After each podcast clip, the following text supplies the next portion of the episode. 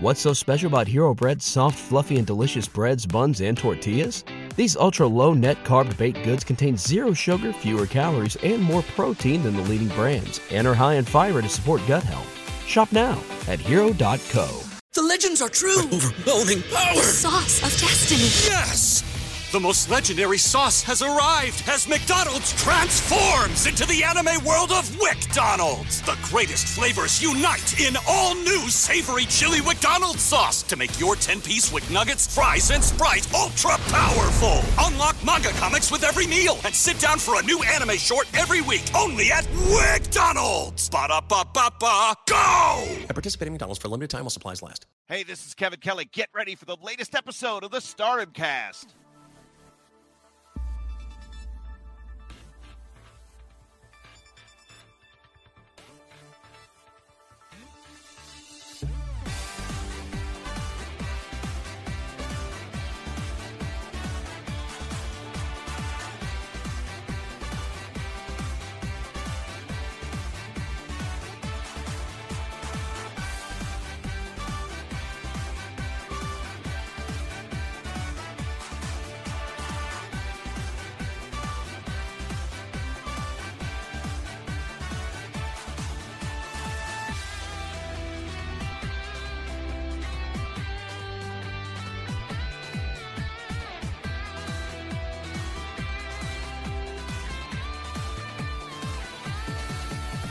Guys, and welcome to the Stardom Cast, your weekly audio source of all things World Wonder Ring Stardom. I'm your host, Rob Goodwin, and I am joined as ever by Matt Turner for what could be, Matt, the shortest episode in Stardom Cast history.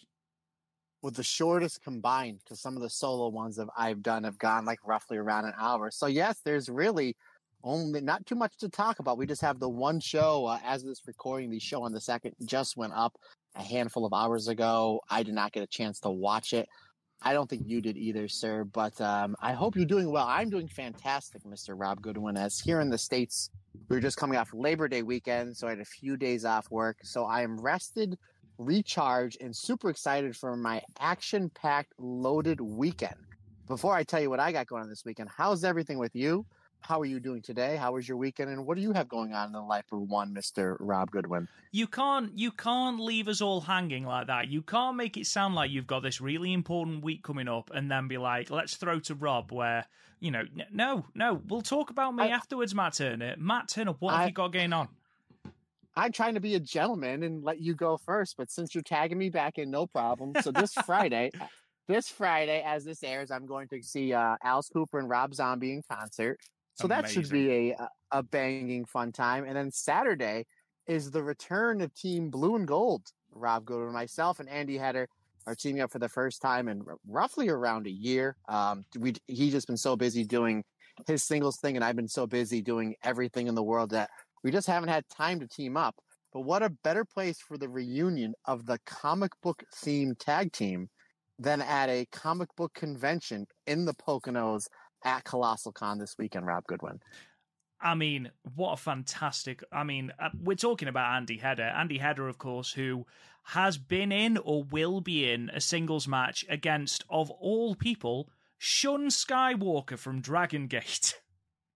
Yeah, I think that's next week. So he got to slum it with me at a comic book, book convention this week, and then the week after he gets to wrestle the guy from uh, from Dragon Gate. And I think he's done a handful of shows of Pro Wrestling No as well. I could be wrong, but uh, yeah, that's just the crux of the independence, my friend. It's crazy that that's you know that's a thing. Am I right in thinking that that's for Kevin Kelly's promotion as well? Yeah, I don't think Kevin runs it anymore because I think he that that's when he started. I could be wrong. I think he like started and got it off the ground, but I think he handed it off to somebody else because he's just so busy with New Japan and now you know he's working for AEW as well. Yeah, yeah, that would make sense. So, an incredible weekend lined up for you. How was your Labor Day weekend? Obviously, us here in the uh, in the United Kingdom, we don't uh, we don't um, celebrate Labor Day. It's just it's just another weekend. Um, it was actually really really nice weather as well, so it was nice just to chill in the garden with a beer and uh, just generally enjoy life. Though it is a bit it is a bit too hot today. I'm going to do the British thing of complaining that it is far too hot. Um, I went for a run earlier today and immediately regretted it as I came in and I was supposed to have a meeting straight after lunch. And uh, my face was just, it was beetroot red. Uh, It was pouring with sweat. I looked like a completely different person. So I had to postpone the meeting so that my face could fall back into place so that I could then have this incredibly uh, important and professional meeting. But other than that, other than that, it's been a decent weekend. I mean, for a start, it's been a fantastic weekend of wrestling. Obviously, we had Payback, we had All Out, and of course, the main event itself, the uh, five star special in Hiroshima. Yeah, I did not get a chance to see uh, All Out. I wasn't. Uh, I was a little exhausted when I got done with the uh, the side job on Sunday. Again, it was Labor Day weekend, so it was busy to say the least. So, and I kind of looked at the card and was like, you know, maybe I'll catch it at another time. But nothing but rave reviews. So kudos on AEW. Obviously, they're coming on the back end of some uh, really kind of distracting news. With you know, that's another story for another day, and they're able to pretty much what I heard hit a home run.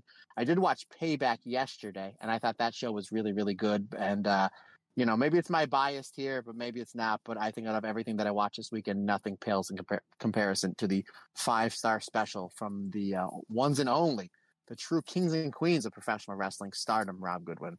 Indeed, it was it was a fantastic show. It really was. There was there was some interesting things to come out of it, which makes for some uh, for some interesting discussion. I know that both of us disagree on something, which doesn't happen very often, so that's going to make for some uh, for some interesting chatter a bit later. As Matt's already said, um, we know that there was a show also from Hiroshima in the five star Grand Prix, five star Grand Prix night 13.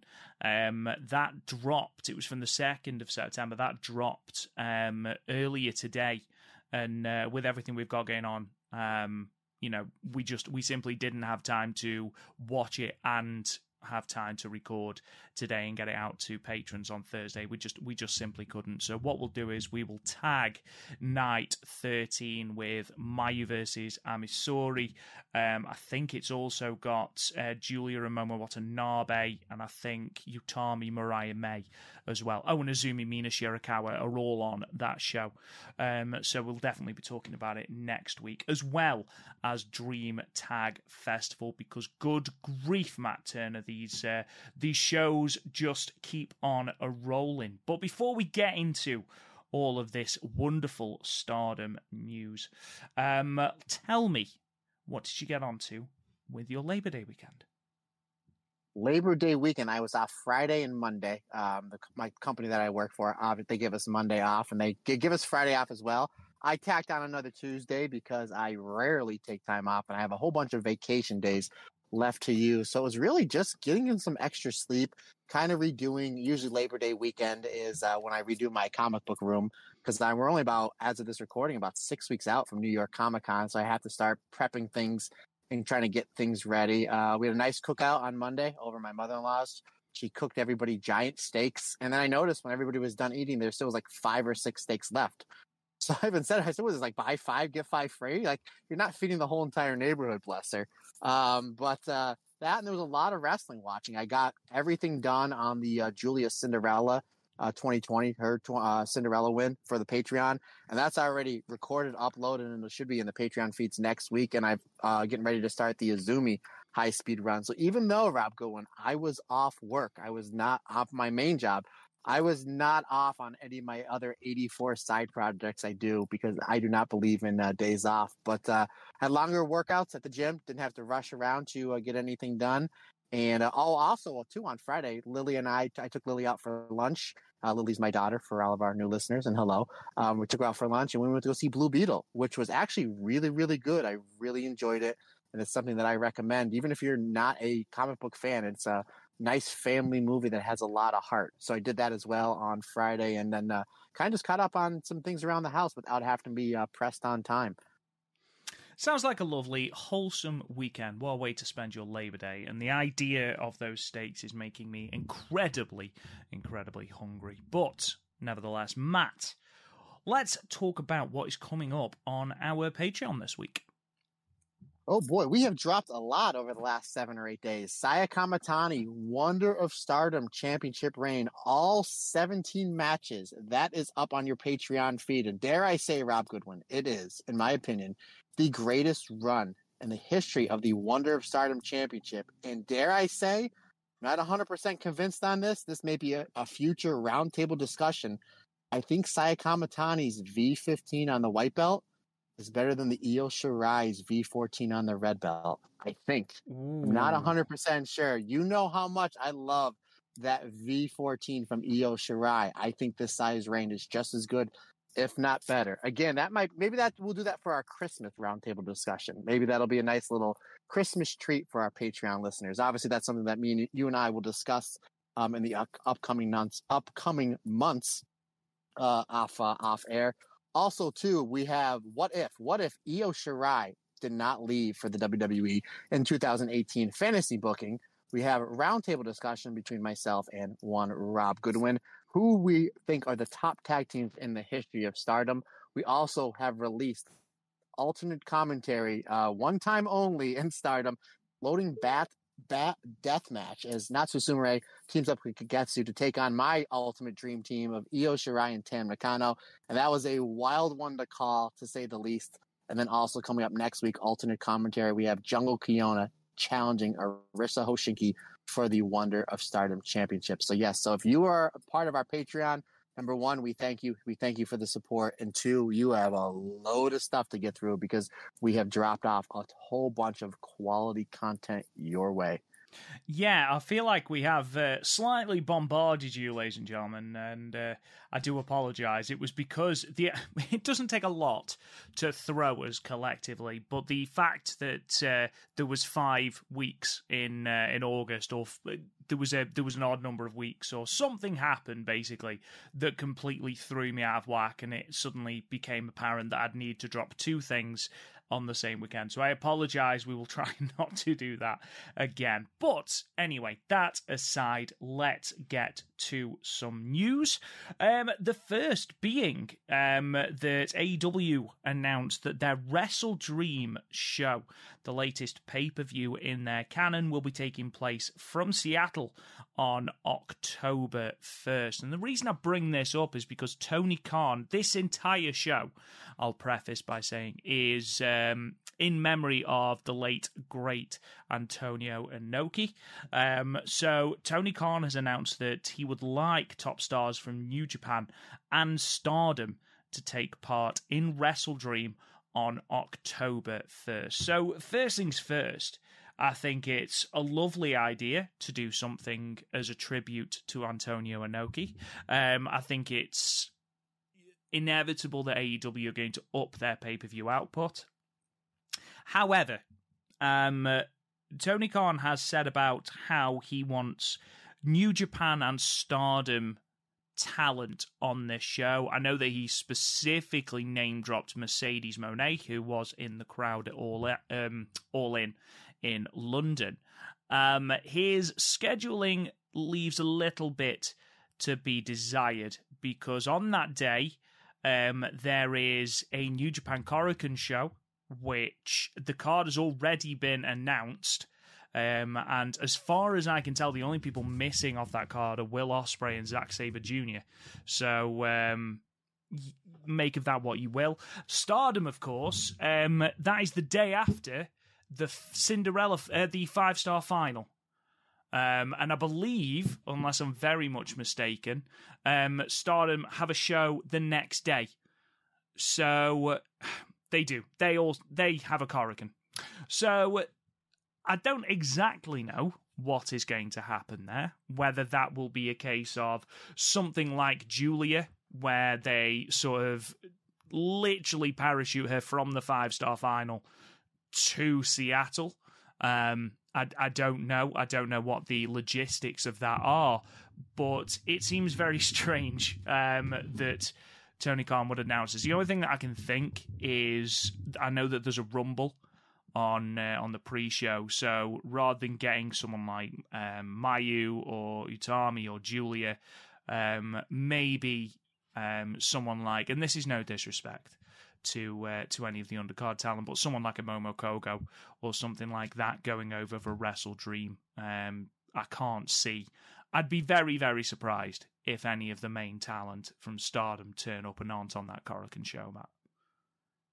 Well, I mean, Momo Kohgo's over in the states. I mean, we I saw her live at the ECW arena. She w- got a major, major pop, and I know she was over when they did the uh, the little mini tournament for the New Japan uh, Strong Championship with a match with uh, Willow Nightingale. So uh, Momo Kohgo could very well, and she speaks very good English, and she really does a great job transcending to the American crowd. So Momo Kohgo would be a great pick to send over. You know, maybe her, a Saida, maybe a Hana, Rina, and Hina as well, just to maybe get the sisters over over here in the states in front of the American audience. So yeah, we shall see. It always seems like whenever there's this joint show in America where it looks like Stardom gets tapped on, it doesn't seem like uh, that people do their research enough. I, I could be wrong and to be saying, oh yeah, that's right. You know, they have a big show, and the day before is one of the biggest shows of the entire year in the five star final. So fingers crossed, maybe we get two or three of the Stardom wrestlers on that show because I got a feeling that's going to sell a ton of tickets, and of course, it's going to be seen by a uh, worldwide audience. So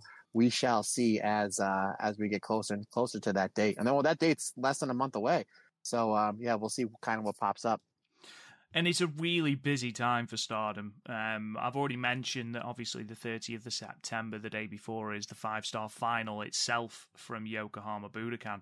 Um, but also the night before is New Blood 11, and the day after they've got that aforementioned Korakuen Hall show. So again, I'd be surprised, um, especially it's not even like someone like a Julia isn't in a high profile match. She is in what everyone suspect will be um, the Blue Block final against Utami. So it's not even like that match is going to go on first. So I'd be surprised if main talent turned up. But there we are. Maybe in future, other people, um, the scheduling will be a little bit better. Um, the New York Joshi promotion. Um, it has been fully announced now. It's called Sukeban, um, per the Pro Wrestling Insider. This is not, and I don't know if anyone has taken the time to follow the Twitter channel, um, the Twitter page. Sorry, not the Twitter channel. Showing my age there, um, and sort of looked at the uh, the introduction videos and things like that. It's not at all what I thought it was going to be. The roster's been announced, though, uh, with some notable names, um, and I'll read them out to you now. Ram Kaicho, who is going to be called the Atomic Banshee. Uh, Kaori Yoneyama, who we, of course, know as Fukigen Death. Uh, she's going to be playing Ataku Chan. Aoi, who we've seen on New Blood shows, and of course she's from Just Tap Out with Tomoka Inaba. Uh, she's going to be the Midnight Player. Um, Bingo, who is a mystery person. Uh, Unagi Sayaka is going to be playing Ichigo Sayaka. I am probably butchering these names. I apologize. Uh, Mai Yukihi is going to be playing Maya Mamushi. Uh, Saki is going to be playing Saki Bimi. Uh, Ancham is going to be playing Babyface. Yu is going to be called Crush You ironically. Um, we've got Supersonic. We've got Rico Kaiju, who's going to be playing Rico Blondie. Saori Anou is going to be playing Countess Saori. Uh, Arisa Nakajima is going to be playing Commander Nakajima. Risa Sera is going to be playing Lady Antoinette, which for some strange reason really makes me laugh. Um, Miyuki Takase is going to be playing the Queen of Hearts. And then we've also got what is called the Stray cat.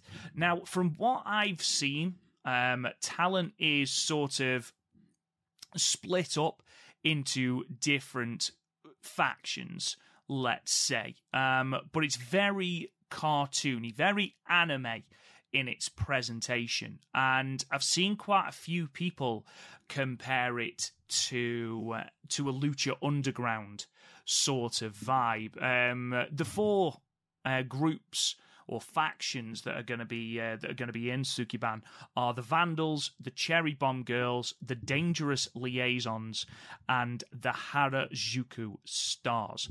Um, if you want to learn more about this promotion, then uh, obviously follow their Twitter at Sukeban underscore world, or Scotty Wrestling is doing a lot of coverage as well.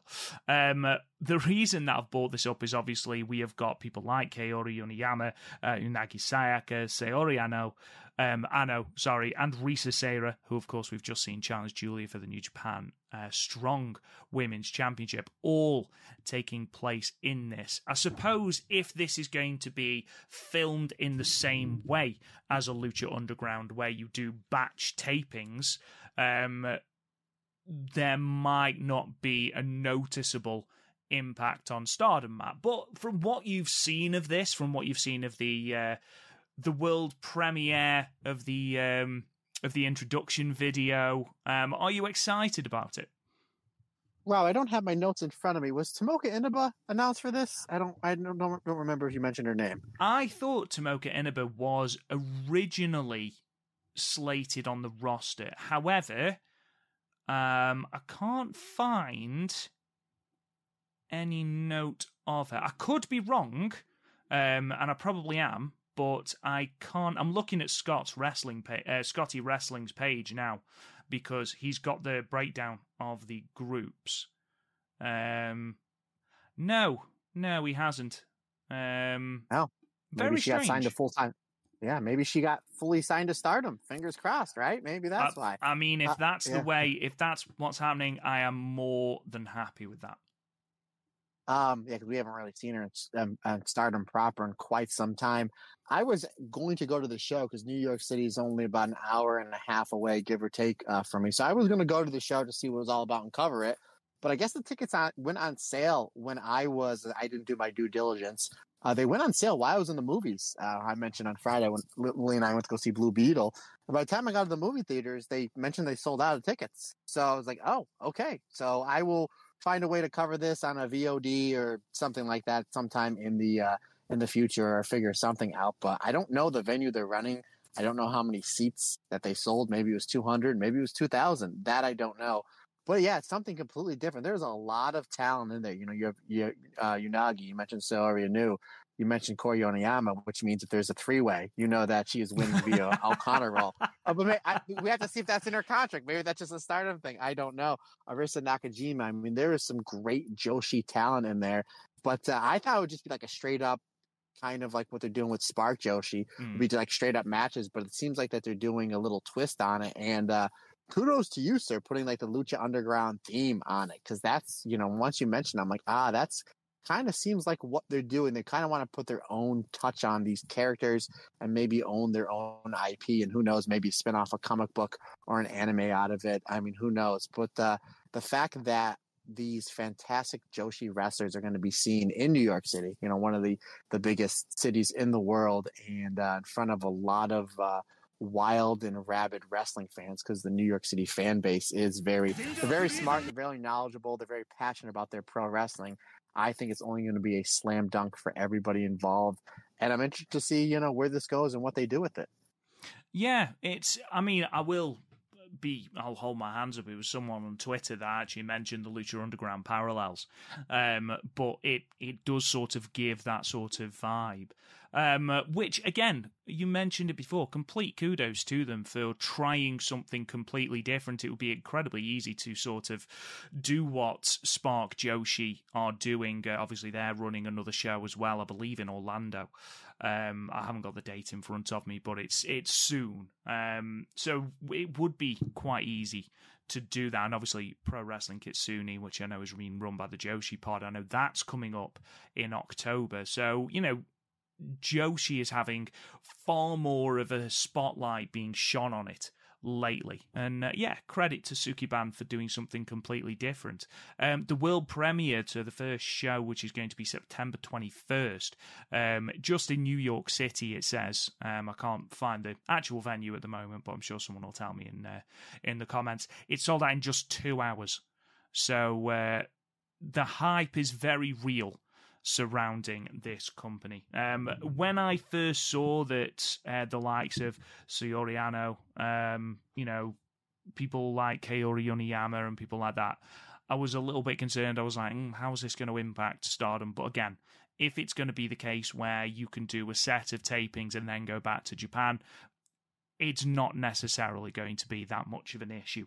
And, you know, with all the respect in the world, I am more bothered, obviously, about Saori Anou than I am Kaori Yoneyama because Yoneyama wrestles at the moment less on the Stardom roster than than Anou does, and obviously, um, she's a uh, a goddess of Stardom champion, so uh, I want to see those belts defended.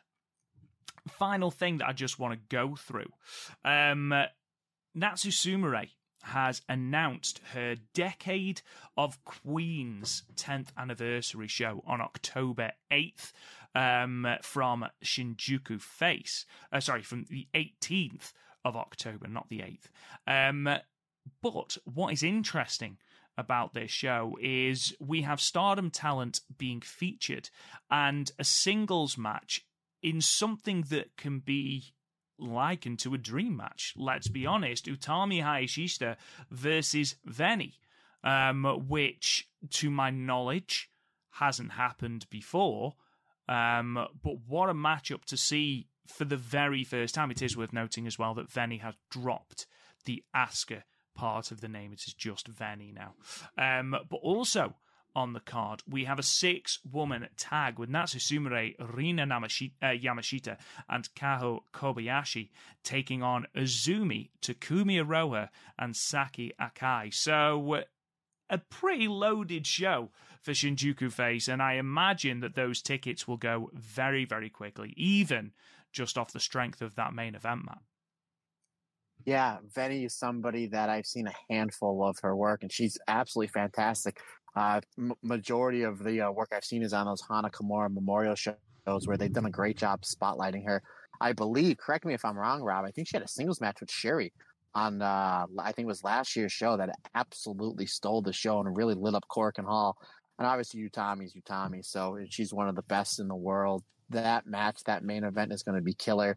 And they said there's going to be some more stardom involvement. So I wouldn't be shocked if you had like a, you know, a Julia on the show, if you had uh, some of the Oedo Tai members, because Natsu Sumire, that was the uh, group she was affiliated with the most. So I wouldn't be shocked if you have, you know, a Starlight Kid, if you have a Ruaka, a Momo Watanabe, uh, Natsuko Tora as well. So we'll see, we'll see how the rest of the card shapes up. But just based on those two matches, yeah, it's something definitely to look forward to. And uh, two matches that I'm definitely excited to see. Yeah, 100%. I'm with you. I have seen criminally little of Veny. I know that um, the matches that she's been a part of um, have always been hyped up, and I know that she is perhaps one of the most hyped up Joshi wrestlers um, that isn't signed to Stardom. So uh, I saw the match against Kagetsu which I believe was sort of an impromptu thing on the first Kimura Memorial show, and that was really good. And like you mentioned before, the match with Syuri, which was also very, very good. So this has the potential to be incredible, and I am very, very excited by it. So make sure in your calendars, 18th of October, Shinjuku face Decade of Queens. And with that, let's kick straight into the Stardom 5 Star Grand Prix 2023, Night 14, the 5 star special in Hiroshima, the only show that we're going to be covering today, um, in front of five, uh, 825 people um, from the Hiroshima Sun Plaza. Um, a couple of things to note before we before we go into anything, Matt. This show had there's two elephants in the room um, in regard to this show. So the first is obviously the attendance, which we're going to talk about in a moment, and the second of which, from what I can see, is the order of the matches, which again we're going to talk about in a moment. Um, this 825 people, um, if you compare it to the last time Stardom ran Hiroshima, which was uh, the Hiroshima Goddess Festival in November of 2022, uh, which was main evented by Syuri versus Maika, and then of course had Saya Kamitani and Mina Shirakawa second from the top, which resulted in that injury to Mina. Um, that drew over a thousand people, 1,045 people. So this um, 825 has got to be, it's got to be seen as a negative for Stardom, especially when you consider that night 11 from the 26th of August, which was just your standard five star night, uh, from Nagoya Congress Center event hall in Aichi, drew 908 people, and that had no title matches on it. So there's a couple of conclusions you can draw from this. Um, one, of course, is that Nagoya is a far hotter market for stardom than Hiroshima. Um, the second is are stardom starting to saturate the market with the sheer volume of pay per views that they are offering to people at the moment. I mean, if you look at what we've got at the, we've just had Stardom X Stardom, Midsummer Fairs. This show, we've got Dream Tag Festival coming up next week. It's a lot of shows. So I wonder if a little bit of burnout is beginning to happen with the crowd. Matt, what what's your opinion on this? What's your opinion on this number? Do you are you disappointed in this number? Uh, Talk to me.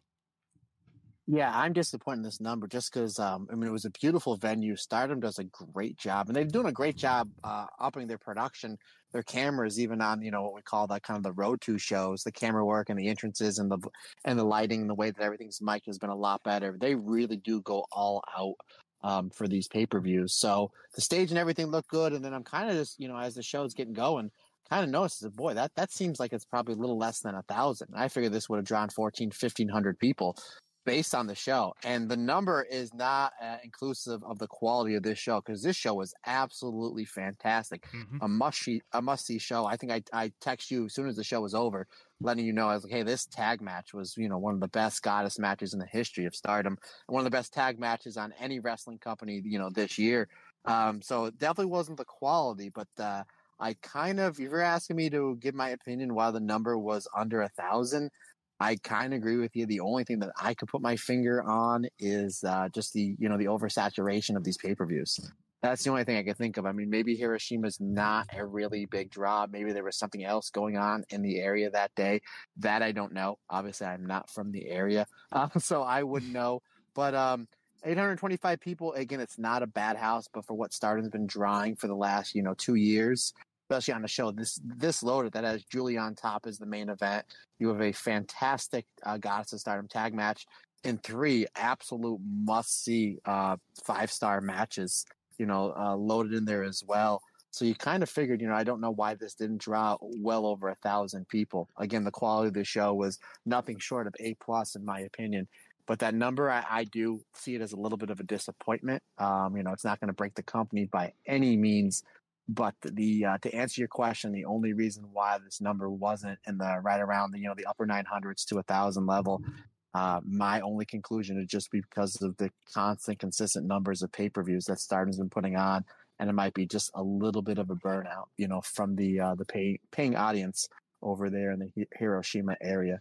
And don't forget, of course, that Stardom ran that show on the 2nd of September in Hiroshima. So back to back shows. And again, it could be a case of Hiroshima just not being a very hot market for Stardom. They do tend to run there a couple of times a year. So again, we'll see. Um, I just thought that was rather interesting that. Uh, you know, even on the face of it, it's not like it looked like a weak card. You know, e- you know, you think about the five star matches, and you think, good God, there's some absolute bangers on here. Really, really, really good matches. Um, you know, you got Utami versus Momo Watanabe, really good match. Tam versus Starlight Kid, probably Starlight Kid's best match of the tournament so far. Syuri versus Mayu, which was fantastic.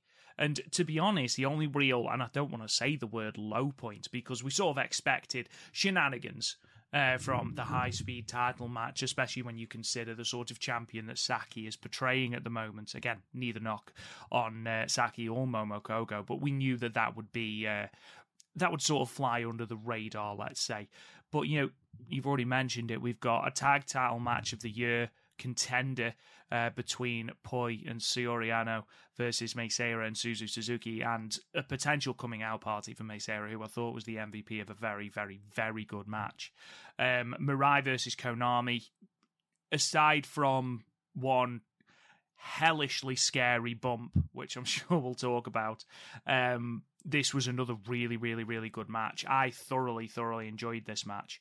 Um, and we'll talk about that as well. And then obviously we've got another New Japan uh, strong women's title defense to uh, to top it off, Giulia versus Risa Sera. So we had four title matches, three really good and possibly match of the tournament so far in Syuri versus Mayu.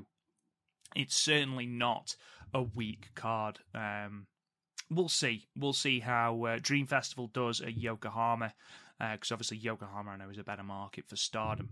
One thing I do just want to talk about before we get into the nitty gritty of this show, the crowd, Matt, the 825 that did turn up. Um, and it is worth noting as well, and this is just for me. Um, it, it tickles me that there were 825 people in attendance, and so far the current rating for this show on Cagematch is 8.25. I just think that's really cool. Um, it, it does not take a lot to entertain me, as you can tell. Um, they were almost deathly silent throughout the vast majority of the match. I feel like the Stardom roster had to work incredibly hard to elicit any reaction from this crowd. Yeah, now that you kind of put one and one together, the fact that as again as great as this show was, the fact that the crowd was kind of silent for majority of it, maybe just just goes to show that maybe the market just isn't that well in Hiroshima. And kudos to Stardom for putting on this show because I don't think there's any of the 825 people, even though as quiet as they were, that w- went home and said it was a bad show. So maybe this was their chance to get the number up in Hiroshima may become the next round. So we shall see, good sir. We shall see. We shall indeed. Let's kick into this mm, uh, show then. So on the pre-show, we had a six-woman tag match. Uh, the team of Ami Sourei, Tekla, and Yuna Mizumori defeated the Queen's Quest team of Azumi, Lady C, and Miyu Amasaki in six minutes and 32 seconds, with Ami Sourei pinning Lady C with the Blue Thunder Bomb. Um, Matt, what did you think of this? It was a solid outing. I mean, everybody kind of got their just doing it. Again, you're really seeing Miyu Amasaki and Lady C getting a lot more ring time in these multi-person matches. Obviously, Yuna Mizumori, I'm a huge fan of. I'd like to see her maybe more up on the main card. I understand some things got switched around uh, because it was supposed to be FWC versus O2 line, uh, I believe, in the main card opener. But I think FWC, uh, Hazuki and Koguma, I think they came down with some sort of illness I could be wrong. That's what kind of got reported to me. Um, so things got kind of got switched up last second, but really a, a good opener, good pre-show opener, and a nice Ami Sourei to uh, to get the win over here. But uh, I would like to see more Queen's Quest uh, Ws. Maybe that's just me, Rob. You are quite uh, quite biased when it comes to Queen's Quest. You're absolutely right. Um, FWC were both taken off the card with uh, with illness. Um, I would be amazed if that's not COVID um, because Koguma and Hazuki are together a lot outside of Stardom, and for them both to be ill, mm, it it it sounds very much like COVID without saying COVID. So uh, obviously, we hope that both women recover and uh, are back on our screens. And it's worth noting as well that on this card, as well as the matches that we got, should have been Hazuki versus Saya Kamitani, which you know, when you put that with the other matches from the five star on this card, that should have been incredible. Um, however, technically, it is a Hazuki win, which uh, is slightly disappointing we move on to the main card. You can watch, by the way, that six woman tag on YouTube. It is still live on Stardom's YouTube channel, so go and check it out if you want. Uh, we move to the main card where we see a tag team match Maika and Megan Bayne defeating the Club Venus team of Mariah May and Mina Shirakawa in 7 minutes and 41 seconds. Megan Bayne getting the pinfall over Mariah May with the F5. This was a lot of fun, Matt, especially as it was sort of a thrown together tag. Um, you know, Maika and Megan Bayne don't have a tremendous amount of. Uh, of sort of history together, but I thought they worked really well together. I thought Mariah May sold Megan Bayne's offense incredibly well. I thought they stick, you know, despite the fact that Megan Bayne has now taken a pinfall, um, obviously losing to Tam in that red belt match, it, she is still built incredibly well, incredibly strongly, and I think it worked in this match. Um, I thought Rose Gold just there was no break; they just went at it as though to say, right, we're opening this pay per view. Let's give it everything we've got. Seven minutes, let's blow the house down. And honestly, I thought they did an incredible job. My only question, Matt, is why is Megan Bayne's hat so big? Like, I swear it grows every time she's on screen. I swear it wasn't that big when she debuted. I just feel like it grows a couple of centimeters every show. So uh, by the final, I'm expecting it to hit the roof. Maybe she's feeding it protein or creatine. Maybe after she gets done with her workouts, not only is she refueling her muscles, then maybe she's giving a little bit to the uh, the headdress. Maybe that's maybe that's what's going on. There's my answer. But no, Rose Gold was great here. Mike and Mina Shirakawa have some great chemistry together. Uh, we've seen them, you know, in their multi-person matches a handful of times this year, really uh, tear it down. And uh, I liked how Mina was trying to get the advantage on Maika, but she really couldn't until Mariah May would come in. Obviously, they're the more formidable of the tag team. They've been teaming out quite a bit at this year. Obviously, former Goddess of Stardom tag team champions. So I like the psychology of Mina, Mariah, May getting the advantage, the first real advantage by using teamwork. Makes sense. It's a tag match. But then, like the tag team stuff doesn't work on Megan Bayne. Like it works on Maika, but doesn't work on Megan Bayne. Again, who's been built up phenomenally this entire time she's been in Stardom. They built her up great for her match with Tam, which uh, which makes Tam look better. You know, when she got the win and was able to retain the World of Stardom Championship, and then kind of wasn't sure what they're going to do with Megan Bayne since then. But they basically just built her right back up as this dominant monster. Um, so Mina Mariah May they they go back and forth with uh, more double teams. There's a really cool double team spot that they hit on Maika where Mina hits like the Arisa uh, kick out of the corner. You know, the one where she kind of just springs one leg up on the other corner and then kicks you in the back with the other. And when she does, Maika feeds right into a tornado DDT from Mariah May. I thought that was a really cool double team spot. Um, and again, the only way the double teams get stopped is when this, you know, monster Megan Bayne comes in and just dominates the uh, former tag champs Ultimately, it leads to the uh, oh what a rush doomsday device from Megan and Maika, and then leading to uh, Megan Bayne hitting the F5 on Mariah May, the foreign ace. Uh, again, solid match, really good, solid way to start off this pay per view. Nobody really held anything back. I had it at three and a half stars and uh, really enjoyed it. Yeah, I gave it three and a half as well. The exact same reason. I thought for the seven minutes they were given and for the fact that it was effectively a throwaway tag, I think all four women delivered an entertaining opening match. Um, before we got into any more matches, we had an absolute glut of announcements, of show announcements. We had the confirmation of Nagoya Golden Fight which is going to be taking place on the 9th of October. Um, we also had the confirmation of Stardom Halloween Dark Night 2023, which is going to be taking part uh, taking place on the 29th of October at Tachikawa Stage Garden. We also had the announcement of the 13th Goddess of Stardom Tag League. I swear, Matt, it only feels like yesterday we were talking about the 12th, but here we are. That is going to be starting on the 15th of October and is going to end on the 12th of November. So a little bit earlier this year for the Tag League. And then finally, we have the first um, New Blood West show, which is going to be taking place, I believe, in Osaka, um, with all the prior New Blood shows, I think, have taken place out of Tokyo. Um, so, yeah, a brand new New Blood show, this one called New Blood West, and that is going to be taking place on the 7th of November. So lots and lots of dates for your calendar there, Matt. Um, clearly, Stardom aren't bothered about the glut of pay per views and are just going to keep delivering this content. Yeah, that's all really good content. You know, there's no way that anybody can deny that. Stardom is uh, they're cranking out the shows and it's all quality content. And kudos to uh, the fine folks over at Stardom World on the non pay per views for lately getting, and we mentioned this a handful of times uh, the last few weeks, for getting these shows up in about, you know, a 24 to a 36 hour period. I mean, they're just, they're cranking out these five star shows one after another. You know, it's, again, as soon as it happens, it's pretty much up on the uh, the website within about a day, day and a half for us to enjoy.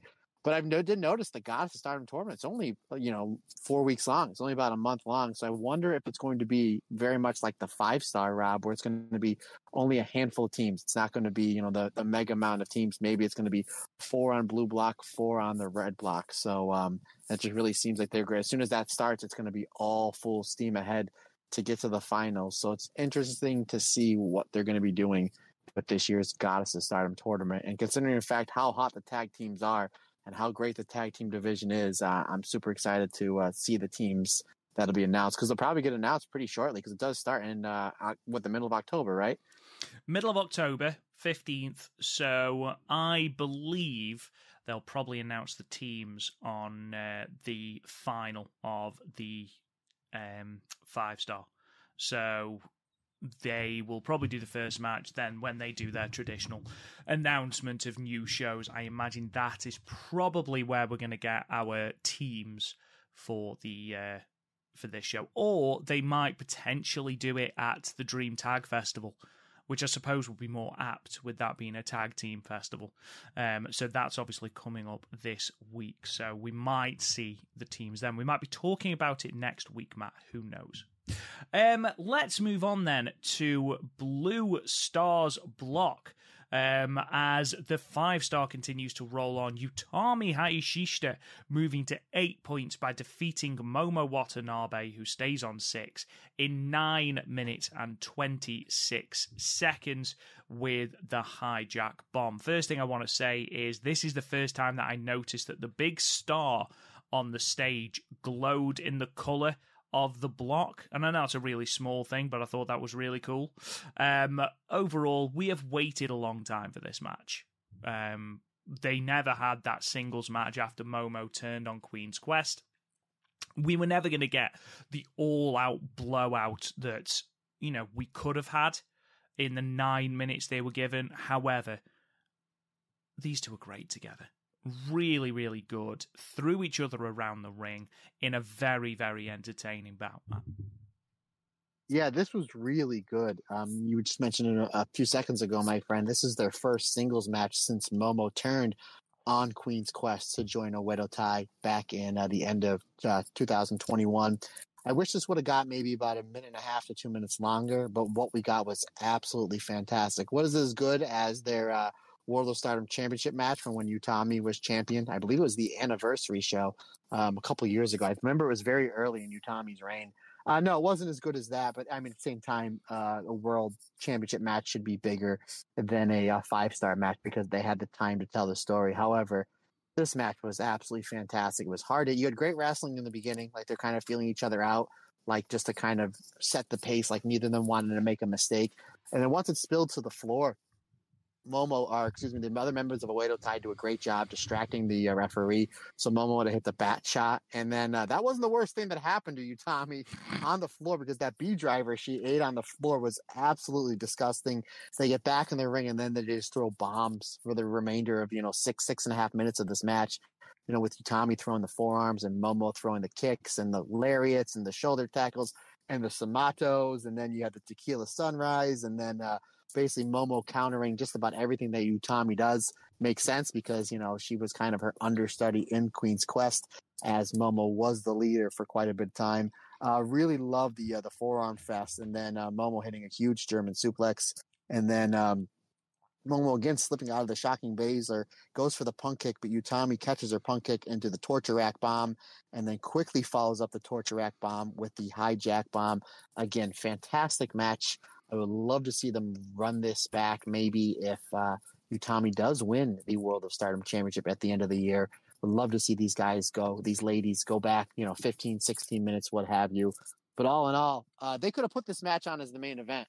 They really could have for the, you know, this card was so stacked that you could have said, okay, right, we're going to give them 12 or 13 minutes and Momo and Utami is going to be the main event of this show. And I don't think anybody would, would have complained. But uh, yeah, this was absolutely fantastic. Momo really sprinkling in a lot of her Queen's Quest uh, work we've noticed in this tournament, which makes me a happy camper. Uh, all in all, again, fantastic match, four and a quarter stars. Yeah, I gave it four. And this is where the tournament, I think, you know, the shorter time limit, the fact that they were able to condense everything that we knew they'd do to each other into a captivating nine minute window uh, really does pay testament to the chemistry that they have together, which, of course, as you mentioned, they're going to have having teamed together for so long, former goddess of stardom tag uh, champions together. But I feel like Momo's another one and this seems to happen most years, where she's had a really underrated tournament. She's had really, really under the radar bangers banger of matches. You know, this one with Utami. Her match against Maika was really, really good. Her match against Giulia um, is the only match I've seen from the second. Um, and that's really good. You know, she's having really, really, really good matches. Um, I do wonder where it's going to go, and hopefully she continues on this role she seems to have found herself on. That bat shot on the outside, like she held nothing back, and I know it's a a rigged bat. I think it's foam with the metal bar in the middle. That still hurts. And the way she caught Utami, she caught Utami right on the point of the shoulder with it.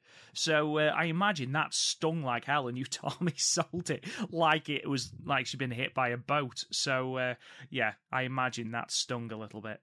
Um, Moving on then to Red Block, we had Tam Nakano moving to seven points, defeating Starlight Kid, who remains on four points in eight minutes and 28 seconds uh, with the Violet Screwdriver, which does eliminate Starlight Kid from the tournament, the third person eliminated from the tournament so far behind Hanan and Ami Sourei.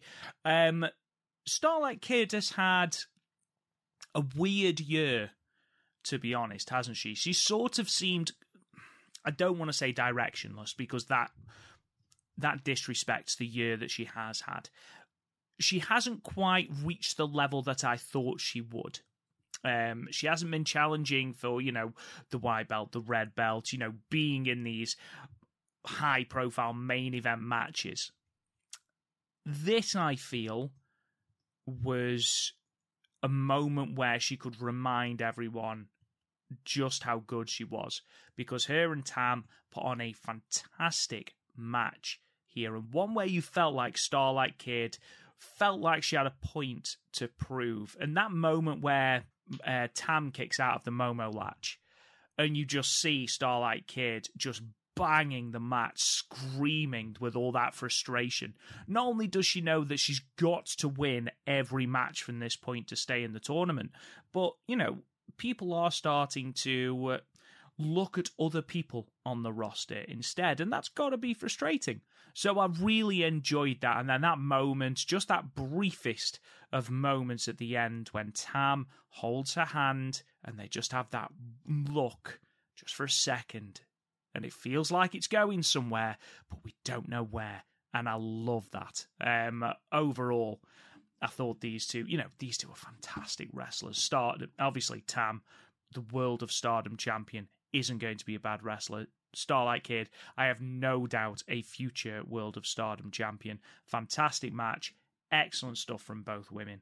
Um, four stars. Yeah, they. Um, I'm going to echo your sentiment, partner. That it seems like in the winter, the first quarter of last year, uh, Starlight Kid had that co-main event, uh, high speed championship match with Azumi, which we saw Azumi capture the high speed championship. Um, and then we thought, okay, here comes Starlight Kid's ascend. And then she had that fantastic Wonder of Stardom championship match with Saya Kamitani, which, uh, in my opinion, is Starlight Kid's best singles match. And then she goes on uh, to have a fantastic five star uh, last year and has that unbelievable match with my you on the final night. And then when the brackets were first announced, or the matches were first announced, we noticed that Mayu and Starlight Kid would, were against each other on the final night, we kind of figured, you know, that would be one to really kind of circle and kind of determine some sort of points. But the fact that Starlight Kid is eliminated this early in the tournament, we're kind of like, hmm. The fact that she ate all those losses, like, okay, well, somebody has to lose. And maybe with Saya Kamitani's uh, you know they had to move some stuff around on both red stars and blue stars uh, rob with the uh, with the booking. Maybe that's what it was where they just had Saya just lose some or excuse me starlight kid lose some matches. But i think both of us kind of figured that starlight kid would get a win here and then that would let her either challenge for the wonder belt or the world belt you know somewhere in the future even if she only finishes with six or seven points you know give or take. So uh, i was a little shocked with the finish here. Was not shocked at all with the quality of the match because this was fantastic and you can see starlight kid she comes out of this like she's very desperate in this match. She's throwing bombs early on on Tam. I mean, she goes right after Tam's leg, you know, to try to set up. You know, one, it's taking away a lot of Tam's speed, a lot of her high impact offenses. You know, she does a lot of the suplexes, the Twilight Dream, the Violet Screwdriver, um, the Tiger Suplex as well. And that not only is the psychology there for Starlight Kid to take away Tam's strength, but one of Starlight Kid's finisher is that uh, Black Tiger leg uh, crusher submission. So early early on, we could see Starlight Kid just being aggressive, going after Tam's leg early on. Uh, she attempts the Tiger suplex um, a couple times, trying to really uh, put her way in or try to get her match going. Uh, they wind up uh, you know, uh, excuse me, Tam gets out of that. We have a stiff form exchange between the two. Um, and then Starlight Kid tries to go back to her high speed roots, starts using some high speed offense on Tam, but Tam shuts that down, uh, able to catch Starlight Kid. Hits a big German suplex. Uh, Starlight Kid then starts going to the top rope. She hits that top rope quesadora to let the momentum swing her way. Uh, ultimately, though, uh, Starlight Kid again throwing bombs. She hits the Black Tiger pile driver, Tiger suplex uh, combination. That does a lot of wins for Starlight Kid. Does a lot of opponents in Tam showing that resilience. That's uh, something we've seen a lot of Tam in the last year plus. That she's able to take these big moves and kick out uh, in order for up to kind of fire back up. Starlight Kid hangs on, hits a second Tiger suplex. Um, Tam, Tam, and eventually hits a Tiger, Tiger suplex of her own. I like the part where Tam goes for the violet shooting, excuse me, the violet screwdriver, and Starlight Kid gets out. And when she does, she comes off the ropes and gets the Momo latch. And you just mentioned, you know, about two minutes ago, buddy, that uh, you figured that would be the finish. And Tam kicks out at just the very last second. And you're like, oh, I thought that would be the finish. Starlight Kid is just, she's exhausted. She's thrown everything at Tam. Tam's starting to throw everything at her. Um, you could tell that she's so annoyed and so like, what do I do from here? I'm losing all these matches. I had, you know, I've thrown everything at the World of Stardom champion. Nothing is doing, nothing can keep Tam down. And she's so frustrated that it takes her off her game plan and lets Tam hit a whole bunch of spin kicks and violet shooting, violet shootings. And I loved how this violet screwdriver for the finish set up. You see Tam pick her up and she's getting ready to drop her, but then you see Starlight Kid kick her feet a little. So you think a Starlight Kid's to get out of it because that's kind of like this. Okay, they still has fight left, and then once her legs start kicking, like she's trying to get out of it, Tam comes up on her toes and then drops Starlight Kid right down on her head and gets the three count. Uh, just that little wrinkle in the finish added to the match for me because it looked like Starlight Kid was going to once again get out of it. Tam noticed it and said, you know, I'm not going to hang on any longer. I'm just going to drop Starlight Kid right on her head and finish this off. Uh, this was an incredible match between the two. I agree with you that uh, this is Starlight Kid's best match of the tournament. I had it at four and a half stars. I feel like this could have been the touch paper to Starlight Kid's year. When you consider, obviously, she's got that Mayu Iwatani match on the final night. And spoilers for the match that we're going to be talking about in a moment, Mayu Iwatani is also eliminated now it does feel like there could have been more emphasis put on that. And I understand that obviously Stardom have had to move stuff around um, in regard to Saya Kamitani's injury, if it was the case that Saya Kamitani was pegged for winning it. But I feel like if Starlight had won here, she doesn't even need to carry on winning. Just a win here against the champion you know, she's proved she can do it on the main stage, as you mentioned, that phenomenal singles match against Saya Kamitani. Um, but nevertheless, maybe, maybe that Mayu match is going to be the touch paper that Starlight Kid needs heading into the final quarter of this year. Because it does feel a little bit like she's been treading water. Not in a matches, in a matches she's given 110% and repeatedly puts on fantastic matches. Her in ring ability has never ever been in question, but it does feel a little bit like she's sort of not going anywhere really in terms of the card, which is a shame. We then move on to Mayu Iwatani versus Syuri, um, which many people are touting, as I mentioned before, to be the match of the tournament so far. Syuri moving to seven points, defeating Mayu Iwatani, who stays on seven uh, in 12 minutes and 30 seconds with the Ruan, um, and thus eliminating the icon of stardom from the tournament. Um, these two just have that magic, don't they? I love watching Syuri pummel Mayu Iwatani and Mayu just repeatedly getting back up and repeatedly throwing bombs of her own, only for Syuri to just knock it down and rinse and repeat. It never gets tiresome. And then you throw in bits like Syuri locking in that white tiger and literally spinning Mayu around by her knee ligaments before locking it in again. And you can see the pain in Mayu's face as she grabs desperately for the bottom rope. It is beautiful. That flash pin from the Frankenstein, the Poison Rana, sorry, where you just think, oh my God, she's going to do it. She's going to do it. And then Syuri kicks out.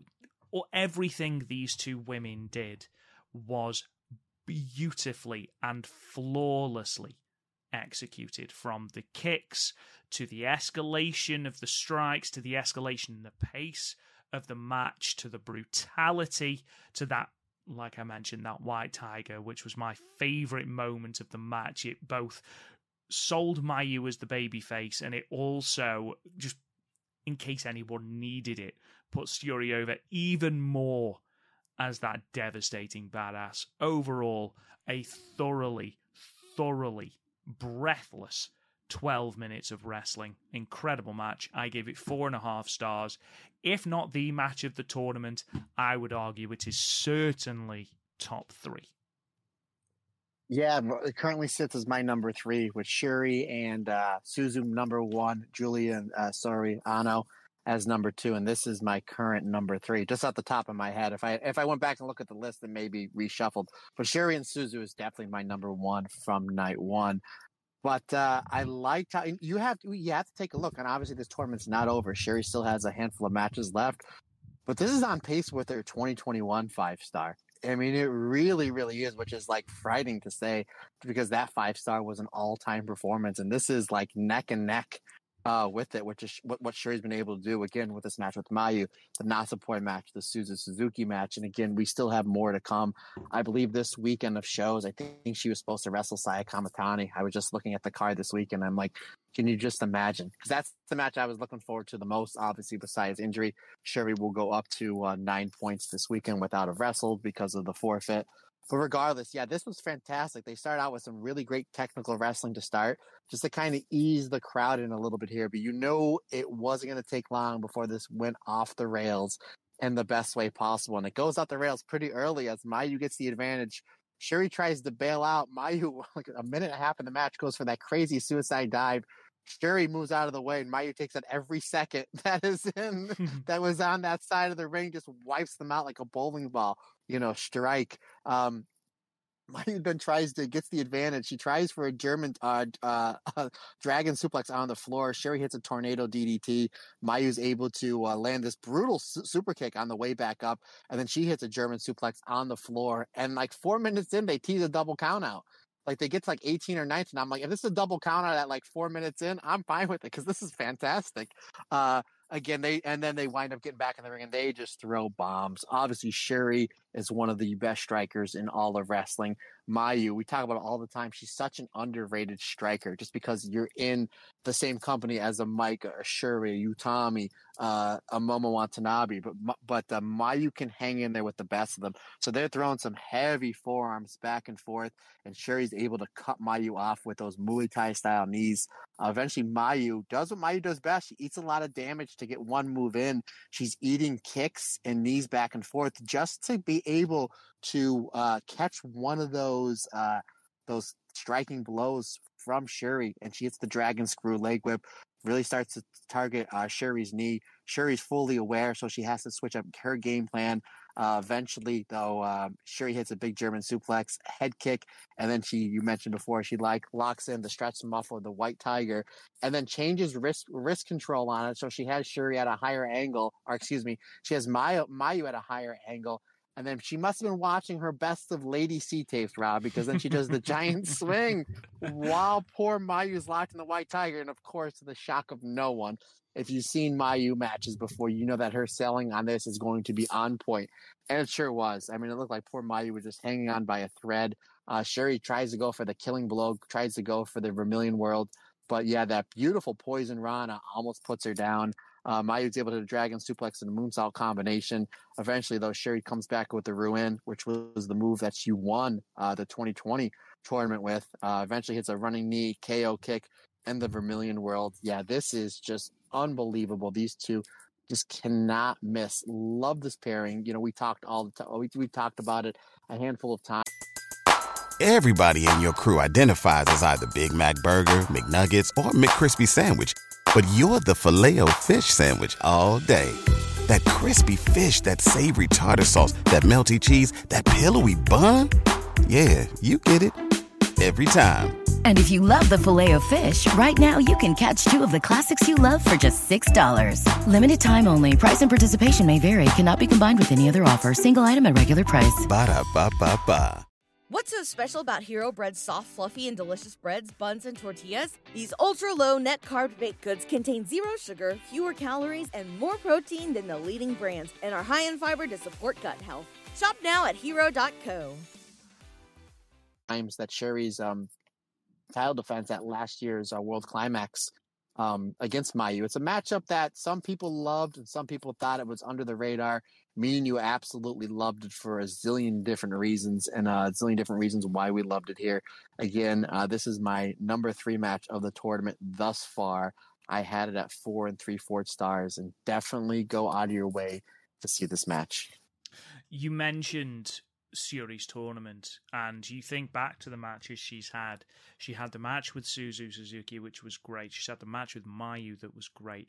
Don't forget her match with Natsupoi, that time limit draw, and then she had that match with Natsuko um, which was also very, very good. So, uh, for someone who, again, not to the same level as Starlight Kids, but someone who is sort of just there doing her thing, not in any title pictures, so to speak, or anything like that. It's just a stark reminder of when given the tap, Syuri is one of the most capable wrestlers on that entire damn roster. And she is carving through that red block. And, you know, you'd be stupid to think that she's not going to be in the mix come the 30th of September for that red block because red block, honestly, I've got no idea who is going to win that block because it could be one of four, five different women. Legitimately, not just because I like them, but legitimately. And I'll go through the blocks as they stand at the moment, and you'll see what I mean. I'm, I am incredibly intrigued by this red block. Before we move on, however, um, we sorry, before we move on to from oh my god just shut up rob let's carry on i don't know what i was going to say then. Let's move on to the high speed title match then. Saki kashima defending against momo kohgo gained the win with the kishi kaisei in 4 minutes and 43 seconds. It is what it is. Um you know it's what we expected it to be. Saki is effortlessly funny which is always great. Momo Kohgo, we are getting a little bit of character development from Momo, which is really good. Um, determined to show everyone the wrestler that she can be, you know, not engaging with Saki, not engaging with the handshake initially, and then when she does, she goes for a pinfall. So she's learning, and we're seeing that sort of harder edged side of Momo Kohgo, which is good. Um, Saki, I always enjoy Saki when uh, she refuses to fight when she's uh, when she's on the defensive, and then the moment there's an opening, she's uh, she's right in there with the boot. It, it Saki's ace, Saki's ace, but ultimately, you know, no disrespect to either woman, but if you're pressed for time, this is probably the match you can cut off the show, Matt. Yeah, I mean, you know what you're gonna get. You're not getting again. Saki Kashima is a different wrestler than a high speed wrestler than a Natsupoi, than an Azumi, than a Starlight Kid. You know, the, the really the three wrestlers that have been held, holding this division up for the better part of three years. And I think the heir apparent, I think we all agree, is going to be uh, Seira. Now, obviously, we'll get into that in a moment. Um, you're going to get these shorter matches, kind of what the high speed championship was back in, you know, from 2017, 18, and 19 as well. But you're getting Saki Kashima's uh, comedy. Not only that, but you're getting her fighting from behind. We saw it in the Koguma match, and we saw it here. I thought Momo Kohgo was awesome here. She came out here with something to prove. She came out of here, you know, as soon as the bell rang, she went right for it. I mean, she was hitting the the 619, she hit the 619 DDT, uh, springboard uh, drop kick, and she started some new arm work uh, which we've seen a little bit sprinkled here and there in the multi-person tag matches, kind of leading up to this. So we've seen a little bit different, more maybe more aggressive Momo Kohgo. Stardom is a wrestling company that has a lot of wrestlers that do different styles of submissions. And to see Momo Kohgo, especially if we're seeing some character development that we saw at the end of this match, if she's going to be adding in some more submissions, I am all for it. So I'm all about, you know, Stardom elevating the uh, the lower tier card wrestlers, you know, Momo Kohgo, Saida, you know, Ahina, Arena, Ahan, uh, that we're seeing in the tournament as well. But Momo Kohgo here looking super aggressive towards the end. Ultimately, though, it's the uh, most dangerous move, Rob, in all of wrestling that does Momo Kohgo in the Kishi Kaisei. But yeah, and we're seeing maybe more of a serious Saki Kashima because it looks like she's getting ready to face her fears in one Mei Seira as she um, calls her out at the end of this match Overall, though, I thought it was a solid outing. Again, I thought Momo looked great here. I had it at three and a half stars. Uh, yeah, I gave it. I gave it three. It was it was fine. It was it was very inoffensive, but ultimately, it's it's probably one we're not going to look back on come the end of the year. Um, that cannot be said for this following match: the Goddesses of Stardom Championship match with the champions Cosmic Angels, Natsupoi and Saori Anou.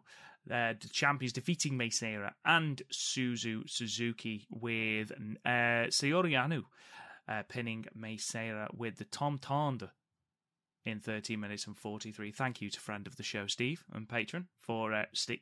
Yeah, Steve. Um, I was like, who gave me that? Who uh, gave me a pronunciation guide for that? And I've probably still got it wrong. Um, and I will get back to you on Patreon, by the way, Steve. I just I haven't had time.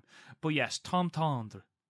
So uh, they don't laugh at my friend's pronunciation. You, even sound like the Google Translate thing that he said, like the same pitch and everything. So bravo to you, sir. I've been practicing that all day. I went on my run today and I was just like tom tom tom tom tom tom. Your neighborhood thought you were a nuts. They were getting ready to call the people in the white coats, like get this guy out yeah. of here. what is he on about? Um, I mean, this match is tremendous. We knew it was going to be good, um, but this was fantastic. Match of the show, without a shadow of a doubt. Wonderful to see the spotlight on Mei Seira. And what's even better for me is considering Mei Seira and Suzu Suzuki were thrown together as a team just on the chance that they were both freelancers and don't have a unit yet. They've grown into one of the most endearing partnerships on the Stardom roster, and I do love that. I do love the fact that they have absolutely nothing in common. If anything, Suzu Suzuki looks like a mum taking her overhyper daughter to a shopping mall. And just that seems to be the vibe. And it just works. And I think that's really, really important. The dynamic between these two. And then you put the dynamic of Natsupoi and Saori Anou as well on top of that. Fantastic. The sequences are incredible. The double team that leads to the finish, beautiful. Honestly, this is 13 minutes of your time. If you're going to watch a match from this show and watch all of it. But if you're going to watch this match, because this is legitimately one of the stardom tag matches of the year, a fantastic, fantastic uh, match from all four women, Matt. Well, I knew it was going to be good because all four of these are great, and they're great singles wrestlers and they're great tag wrestlers. But you know it's going to a next level when Suzu and Mei Seira are doing shots before they even come to the ring, when they get the top of the entrance ramp, I was like, I don't know if those are five star energy. I don't know if they're tequila. I don't know if they're part of Maika's beer. Oh, by the way, I found a website where where you can buy Maika's beer. I don't know if they can ship it over, Rob. Another story for another day. I did my homework and I found it, so I'm trying my best. Regardless, you're doing shots before you're coming into the ring. Oh boy, oh boy, right? Like here we go. And it's so funny, like Suzu, she absolutely loved it. Mei Seira was like, "Oh my god, what is this? what is this?" but um, with Mei and Natsupoi starting, you knew you're to get you're getting like a high, like a mini high speed match, and then uh, Suzu cuts off Mei, uh, Natsupoi, and we get mini heat on Natsupoi. Sorry, I knew. Sorry, I know, I know, Bono, I know. Sorry, I know. Comes in, makes the save, and then we get again. I mentioned in Rose Gold with the Rose Gold team teamwork. These are your tag champs. They get the advantage by doing tag team wrestling, and that's how they get the advantage back. Eventually, we get Suzu and uh, Sayori in like a mini singles match, and oh boy, they just beat the crap out of each other. Like Suzu's not taking any of Sayori's uh, stuff, not at all, and they wind up just dropping each other back and forth with German suplexes. And then Suzu hits a tequila shot, but she can't follow up because of the pre the, the damage done to her neck and back from all those ridiculous German suplexes that uh, she's taken from the tag champs. And I really, really like that atmosphere where Suzu's been like this buzzsaw, you know, pretty much since she's been in stardom. Don't get me wrong, she sells and she so, shows weakness, but it's like she hits the big tequila shot, which is basically her ramping up to go to the finish, which is usually the locomotion German suplexes. But at this point, she can't follow up because the tag champs have really done a fantastic job on the double team work to, Suzu- to Suzu. I thought that was great. Um, you mentioned it uh, at the start of the show. I thought Mei Seira was the MVP of this match, and considering the fact that you know Suzu is one of the best wrestlers in this company, and Natsupoi and Saori Anou are on a completely another level. Especially Natsupoi these last four or five months. I mean, in my opinion, uh, she's the Stardom Wrestler of the Year. You know, we're eight months in. We just closed out August. I think she's the Stardom Wrestler of the Year, both singles and tags. It's unbelievable what Natsupoi has been doing. Um, and then uh, uh, Mei and Suzu, they hit this version of total elimination. Remember from the ECW days, the eliminators were one person would go high, one person would go low. So they did this kick combination with Mei and Suzu. It reminded me of the eliminators of total elimination. I thought that was really cool. Uh, Sori comes in. She hits what I call the perfect, perfect plex for a two count. Everybody hits a top rope something into the ring. I thought that's really cool. You're amping up your finish. Everybody's going to the top rope, you know, to uh, ascend the drama in this match, which I thought was really good. I liked uh, Suzu and, and Mei. They've been hitting that half and half suplex lung blower combination where Suzu gets you up for a, uh, it's almost a half dragon, half German. And then Mei comes over with the lung, with the, comes off the ropes with the lung blower. But this one they hit from the top rope they haven't done that before. Makes sense. This is their biggest tag match that they've ever had. It's against the tag champs, so I thought that was really cool. Um, then there was once, uh, and then uh, uh, they hit that on uh, Sayori, and then uh, this is where the camera work was great, and the drama went up for me completely different level because then after that, uh, Mei hits the Rolling Star on Sayori, and where the camera work was was right on the shoulders, so you don't see Natsupoi break up the fall until right when it happened. So I thought that was genius camera work from the fine folks over at Stardom because I thought, oh, this is the finish. They hit their big tag move. Mei Seira hits her kind of pretty much what's it's her singles finisher, and Natsupoi is nowhere to be found. So I think Suzu has her isolated, and I think this is the finish of the match, and we're gonna have new tag champs. But Natsupoi comes in the very last second to break up the fall.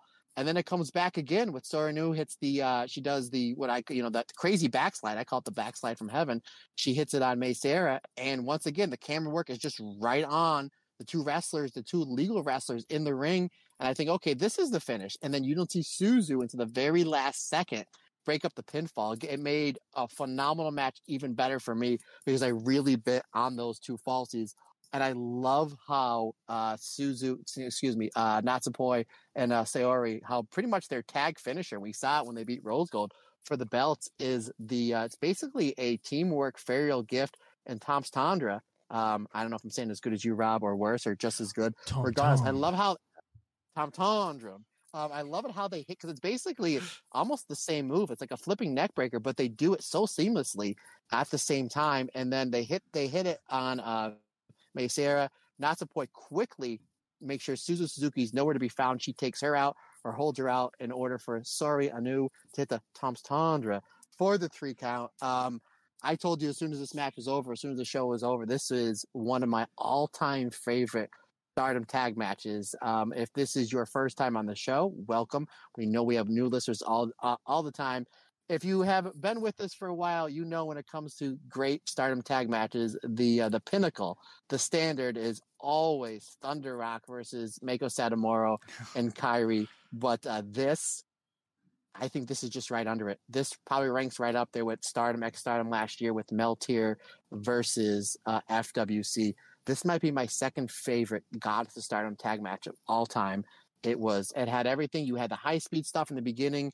You had the great double team work from both teams, especially from the tag champs. You had the violence, you had the suplexes, you had the selling, you had the emotion, the up and down. You had them going off the top rope to show the uh, uh, basically show the the uh, how important this match was. The fact that everybody's now taking risks and chances to get the advantage back as you're building towards the finish. But ultimately, what does in the challengers is the fantastic teamwork from two wrestlers that tried to kill each other about two months ago in a strap match. Rob, um, that basically does in the challengers and gets the V1 for the Cosmic Angels team. Again, this is one of the best tag matches I've seen all year. This is one of my favorite tag matches I've ever seen. Uh, to me, this is the perfect five stars. Wow. Uh, very, very high praise indeed from you. Um, uh, there's moments of this match where you want you have got your breath taken away. Um, that like Mei Seira just jumping off the back of uh, Saori Anou as she's going for the tag and drop kicking Natsupoi from the uh, from the apron. Just little things like that that just make this match fun to watch. And because again, 13 minutes, there's no let up at all. And Suzu Suzuki is having none of Natsupoi. Like, there's about three times in this match where Natsupoi tries to enter the fray and is just floored with a forearm from Suzu Suzuki. And because it's Natsupoi, she sells it beautifully, just crumples in a heap. Tremendous stuff. Um, the next challenges come out. Um, the next challenges are going to be Utami Hayashishita and Azumi Matt. Now, obviously, they have got big shoes to fill. Because this match, as we've both said, fantastic. I gave it four and a half. I think this match could top it because, geez Louise, that is a fantastic matchup. No disrespect. Obviously, maybe my Queen's Quest bias may come out here. No disrespect to Suzu and uh, Mei Seira, but Utami and Azumi in my opinion, are better wrestlers. Not by much, but, but Utami and Azumi are two of the best wrestlers in the world, regardless of promotion, country, gender, the whole nine. And they've been teaming more. Now, obviously, the go-to team in Queen's Quest is Utami and Saya Kamitani. Um, I, now I wonder if, if this match was supposed to be Aphrodite versus, can you imagine, versus Poi and uh, Sayori? Oh. oh, geez. But I mean, but we've seen some really good stuff with Utami and Azumi in tags, in six persons, in eight persons as well obviously have great chemistry. Um, only one of these two teams was able to carry the other on their shoulders during the post match promo, and it wasn't the champions, it was the challengers. and so, um, yeah, this is good. I mean, they had uh, Natsupoi and Sayori. They had a great match with Rose Gold where they won the belts. This match, in my opinion, was even better. And I would not be shocked if the match with Queen's Quest coming up, I believe it's October 9th. I think it's like a, a Tuesday or a Wednesday. I think it's like in the middle of the week that, that I mean that October 9th show that next that big show coming up uh, the first week of October is cr- crazy loaded. I mean that card is from what's announced is crazy loaded and uh, man I'm really looking forward to this one. You know I'm a tag team person and when tag wrestling's done good it's great. We know that Poi and Sayori Anou uh, Anou can uh, do fantastic tag team work based on these two matches and you know Azumi and Utami can absolutely bring it. So I'm super thrilled about the match. I'm super thrilled that they came in with their fantastic Queen's Quest jerseys, which I was finally able to buy one, secure one this morning. However, Rob, when I went back to check on my order, the size wasn't listed. So I did send them the email to say, please do not send me a small or medium because I will not fit in it. But anywho, regardless, uh, I am super, super excited. Uh, again, this match was fantastic. If you've seen it, Go and watch it again. If you have not seen it, what are you doing? It's by the time you listen to this, it should be up on Stardom World if you not, did not buy the pay per view. And if you do not have Stardom World, folks, it's like less than eight dollars a month. What are you doing? This match alone is well worth your uh, eight dollars a month. But yeah, I'm super excited to see the run that they do uh, with these goddess belts, and it kind of begs. And I'm to throw to you on this one, partner. We mentioned before the Goddess of Stardom tournament is coming up. Usually you would have your tag champs going in, which I'm assuming is going to be Poi and uh, Sayori. You usually have them in uh, as your tag team. But do you break up? Not break up, but do you not have Meltear as a team going in? I mean, if you ask me, it's heads you wins, tails you win. But if you're booking this goddess tournament, what do you do? Do you have Meltear, who's kind of like your big star tag team, or do you have uh, Poi and Sayori, your tag champs, uh, in the tournament? I'm sure they've done it before where they've split up the tag champs. And I seem to think was it Mayu? Was she teaming with someone different? Saki, maybe? In the tournament Saki with tag champs? Maybe. I, again, without looking into it in detail, I couldn't tell you, but I don't think it's a massive issue. If because we don't even know if Sayori's going to be a part of this, she may be recording this um, this Sukeban New York show, so she might not even be in the tournament. But I'd be surprised if Meltear aren't thing. Although to be fair, you have got Yuna Mizumori in there as well, so she will need a partner. Um, and I imagine, unfortunately for Yuna, she'll probably be the pin eater for someone. Um, but it's worth noting as well. We're talking about the tag league. I don't know the status of Saya Kamitani heading into this tournament, so that potentially puts Aphrodite on the back burner. Do we see Utami and Azumi team up rather than O2 line?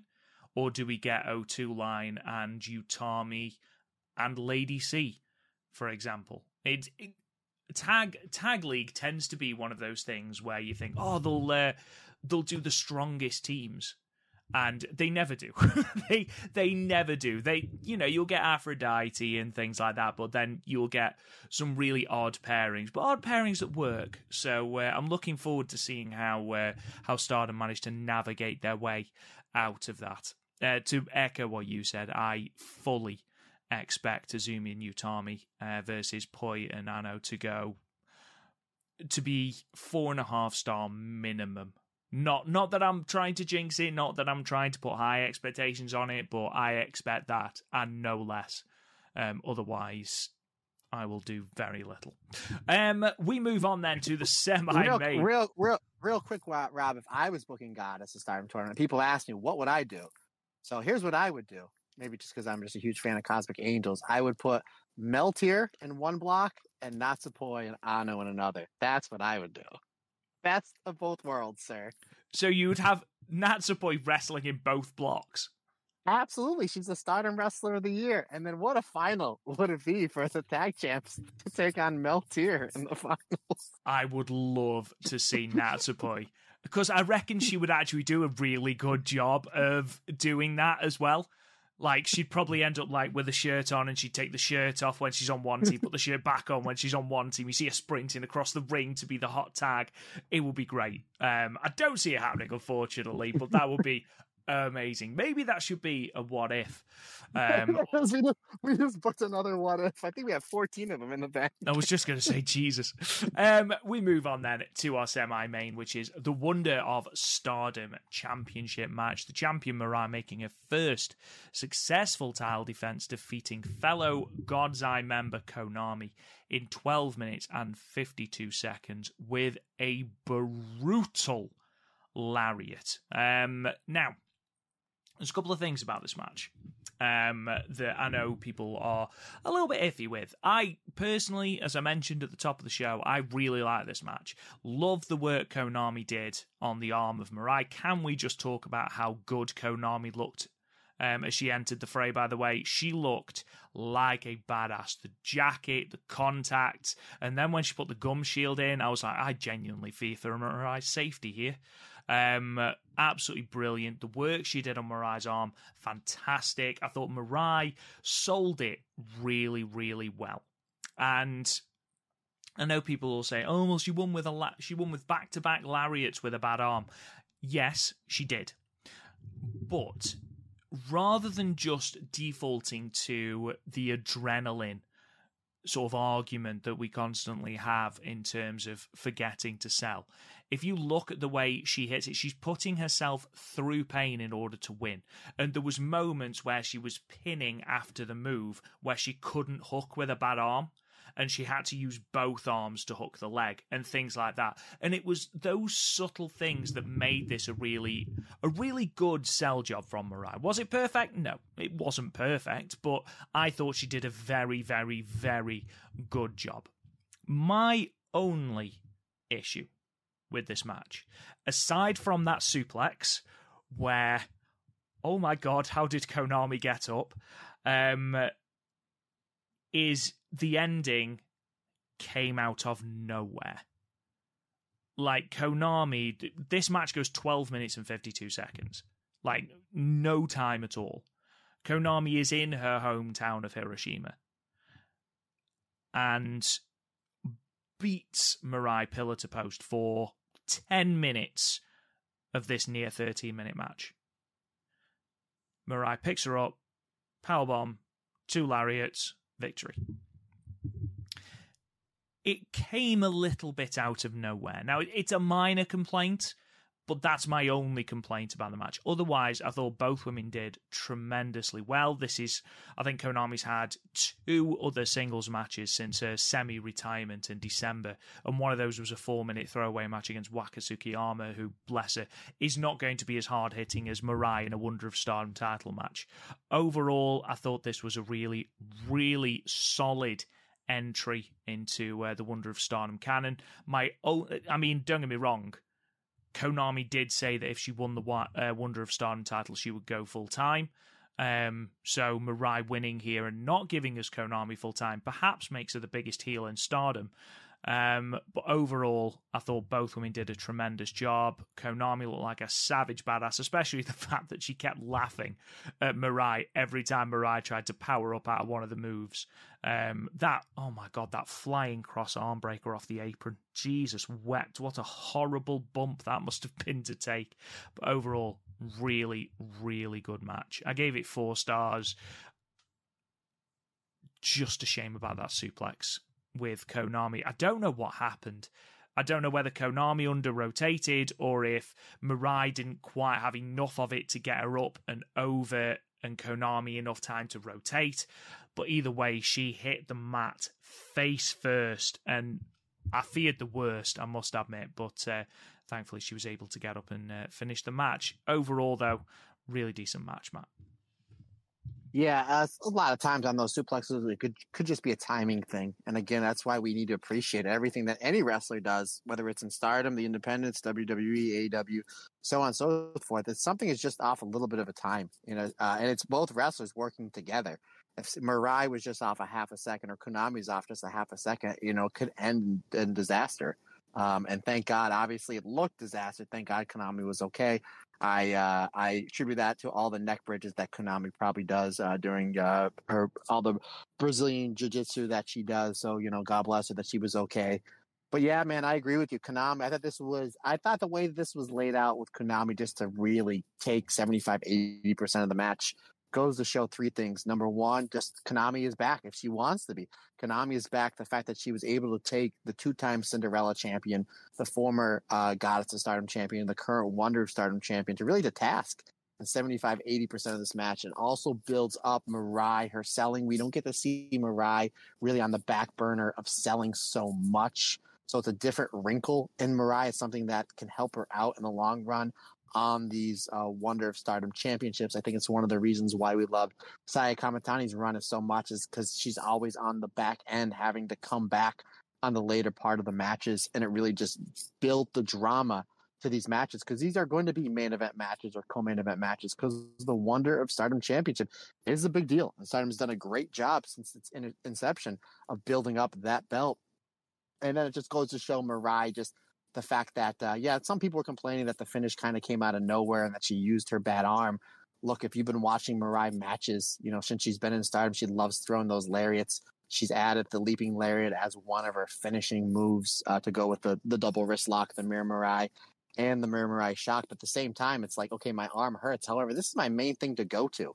And if I have to, you know, kind of upset the pain or kind of fight through the pain in order to throw this. Like I'll worry about my arm tomorrow. What I'm worried about is right now getting the win and walking out of here with a Wonder of Stardom championship because that's what the belt means to me and means to the company. I like that. I like that. For, and if it wasn't a championship match, I could kind of see, but the, for the fact that Mirai was putting her arm in danger in order to uh, get the win, I like that. And I don't mind the finish coming out of nowhere here because it was a heck of a it was a heck of a lariat to end it. You know, if oh I'm my fighting god, Mike Tyson, and it yeah. was. if I'm fighting Mike Tyson, for example, like you know, God bless me, and I'm kind of picking him apart a little. I'm like, okay, I'm feeling confident. I'm feeling confident. All of a sudden, he lands one uppercut. They're not going to say, well, Matt was beating up Mike Tyson for five or six minutes. Tyson only landed one blow. But goddamn, that's a damn good blow. And that's basically what this was. You know, we're looking at this as a shoot. We're looking at it as if it's 100% real. And to me, I felt real in that moment when she hit her with the lariat. I'm like, I hope that's the finish because she really just came from nowhere to blitz her with those last two lariats, especially that final one. Holy jeez. And Konami wasn't holding anything back either. Some of those kicks were absolutely brutal. And I actually went back and watched this match because when I watched it live when it happened, I was feeling a little bit under the weather. And I, I attributed that to uh, the fact that college football started the day before. And I indulged myself, Rob Goodwin, in a whole bunch of different pumpkin beers. But regardless, so I went back and watched this about 24 hours uh, after the match happened. And I noticed this the second time around, but didn't notice the first time. Konami does the Arisa 1859 kick from the top rope. Did you pick up on that? She does. She does. I did notice that. Yes. I don't think she's ever done that before. Any, I don't think I've ever seen any other wrestler do that before, other than Arisa. So anytime you get a nod to one Arisa Hoshiki, we mentioned it, you know, a handful of times in the last year or so that Mina has been adopting a lot of Arisa strikes in a great way too. The fact that she's doing it and she's doing it in a great way in the psychology and the build, I'm all for it. But Konami in the 1859, if she comes back full time or semi full time and she puts that in her arsenal, I'm all for it because Konami's fantastic. Um, yeah, I agree with you. I had this at four stars as well. A really good way to set Mirai's championship reign in motion. And then we get all of God's eye at the end. Syuri comes in, makes sure everybody's united. And then she makes a challenge for a UWFI style match. And who comes out to challenge? One, Mina Shirakawa. You have no idea how much I wish it had been Fukigen Death. Oh, how dare you, sir? How dare you? Can you? you imagine a Hmm. UWF match? Fukigen Death versus Syuri. No, of course, Mina Shirakawa came out in the building, of course, where she was injured last year against Saya Kamitani. So a little bit of uh, not revenge, but uh, a little bit of unfinished business for Mina. That has been made official for the Nagoya show as well, which already, with four matches announced, is a stacked card. In fact, we've gone through all of the matches that will be spoilers, so the card so far for Nagoya Golden Fight 2023 on October 9th, which is a Monday, by the way, Matt. Um, we have got the World of Stardom Championship, Tam Nakano versus Natsuko Tora. Um, the Goddess of Stardom, Saori Anou and Natsupoi versus Utami and Azumi. High Speed Saki Kashima versus Mei Seira. And UWF Rules Syuri versus Mina Shirakawa. Um, I'm excited for this show. Um, I think if you can, I don't know, there's an artist of Stardom Championship defense, maybe. I haven't seen Mai Sakurai in a while. I don't know if she's injured. Um, but I think that would be uh, that'd be a tasty card. Um, let's move on. Oh no, actually, I need to say this before we move on. Did you see the shirt that Syuri was wearing, Matt? No, I didn't. I did make mention that Syuri, her fashion style is completely different from her wrestling style. And I'm not one who's very fashionable. I'm married to somebody who's very fashionable. So I, by, by that, I mean Syuri's a phenomenal wrestler. Her fashion style uh, outside of the ring uh, is a little bit different. I do like her new gear for this show, by the way. But uh, no, what what what did the shirt say, or what was it? Oh my god! So, ordinarily, when you are part of a faction, you'll have your faction logo on your shirt. Or Free advertisement. Absolutely. Or, you know, if you haven't got a logo, the word mark or whatever. Syuri had got God's Eye on her shirt, but she had got it in the smallest font you've ever seen, right in the middle of a chest. and it was in Comic Sans. And it looked like the cheapest, quickest shirt you've ever seen. I implore every single one of you to go and watch the exchange between Mina Shirakawa and Syuri. And you can see Mina's shirt with the big Club Venus logo and Syuri's, which she might as well have just written God's Eye on a t shirt in Biro. It's honestly, I was looking at it for ages just going, that's in Comic Sans. I could have designed that shirt on Microsoft Word. Um, it it proper got to me to the point where I had to rewatch the exchange between Mina and Syuri to actually understand what was going on because I was so taken aback at Syuri's shirt. Excellent trousers, though. I will say that. I was jealous of the trousers. Um, we move on to the main event. Now, I mentioned, Matt Turner, at the top of the show that I disagreed with you on something, and this doesn't happen very often, apart from on most things Tam Nakano. Um, but I was not a huge fan of this match, and I wasn't a huge fan for a couple of reasons. I'm talking about the New Japan Strong Women's title match. Uh, Giulia, the champion, defeating Risa Sera for her third title defense in 17 minutes and 37 seconds with the Northern Lights bomb. Now, first of all, this shouldn't have been the main event. Um, and I, I think that a lot of people who watch this show agree that this should not have been the main event. Um, even if it's only for something as sentimental as it being Konami's hometown.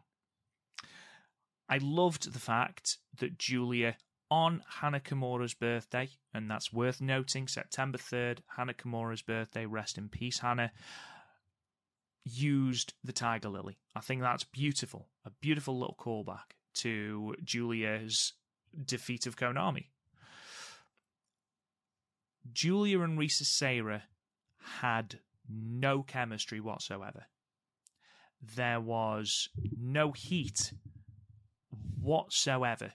Don't get me wrong, there was moments. You know, Risa Sera hitting um, that air raid crash off the apron through the table. Brutal move. Some of the power bombs, really impactful. But there didn't seem to be any heat between the two at all, to the point where there's a moment where um, I think Risa Sera botches a suplex, and I know you don't like that word, Matt, but for the sake of this argument, um, botches a suplex, and from that point, Giulia, who is ordinarily so expressive and passionate in her matches, she was done with this match. And for the good, for a good five minutes at the end of this match, she had a face like thunder. Now, I don't know if there is legitimate heat between her and Risa like there is between her and Mai Yukihi, um, or if there is the history between her and Risa that there is between her and Suzu Suzuki. There just didn't feel like anything here. It felt very much like oil and water to the point where they tried several things that just did not work. And, you know, even the Tiger Lily the package pile driver goes wrong, and you can see the expression on Giulia's face. They mess up a glorious driver, which is a move that Giulia hits regularly. And it just it felt like something was off. Timing was off. Um, and overall, I felt like considering what this could have been, and considering you know the caliber of matches that Giulia has put on for the Strong Women's Championship, this fell short of expectations, and for me was the match that really disappointed on this show. Um, what about you, Matt? Do, have I said something that's out of turn there, or what's what are your opinions? No, uh, obviously you're entitled to your own, own, opinion, and a lot of people I've seen a lot of people on social media say that they liked it, but they didn't love it. They thought it would be better. I see your point. Um, I liked how they're kind of feeling each other out, and you know this is going to get ugly fast. And what I mean by that is obviously Julie in these big championship matches, Um, she gets very violent. She is the dangerous queen, and obviously Risa Sera coming over, you know, is as she's a great wrestler, but she's known, you know, mostly for her death match. And you can tell by just by looking at her back, she's all scarred up. So you know this was going to get out of control fast. And it did. She hits the air raid crowd. Giulia tries to go for the pile driver through the table. Risa is able to counter.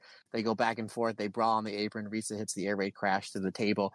And I like how Risa Sera understands the moment and realizes, okay, in order for me to to win this match and, and take that belt home with me, I got to start throwing bombs. So Risa hits the double knees off the top rope. She hits the double knees in the corner. She sits out, hits the sit out DVD. She's hitting her, chaining her big moves back to back to back, really taking advantage of the big table bump. So I like the psychology there. But, you know, Giulia takes a lot to, to take her down. Uh, Giulia's able to come back. She's able to, uh, they have a brawl on the top rope, which obviously you know that Giulia is going to win the better of that.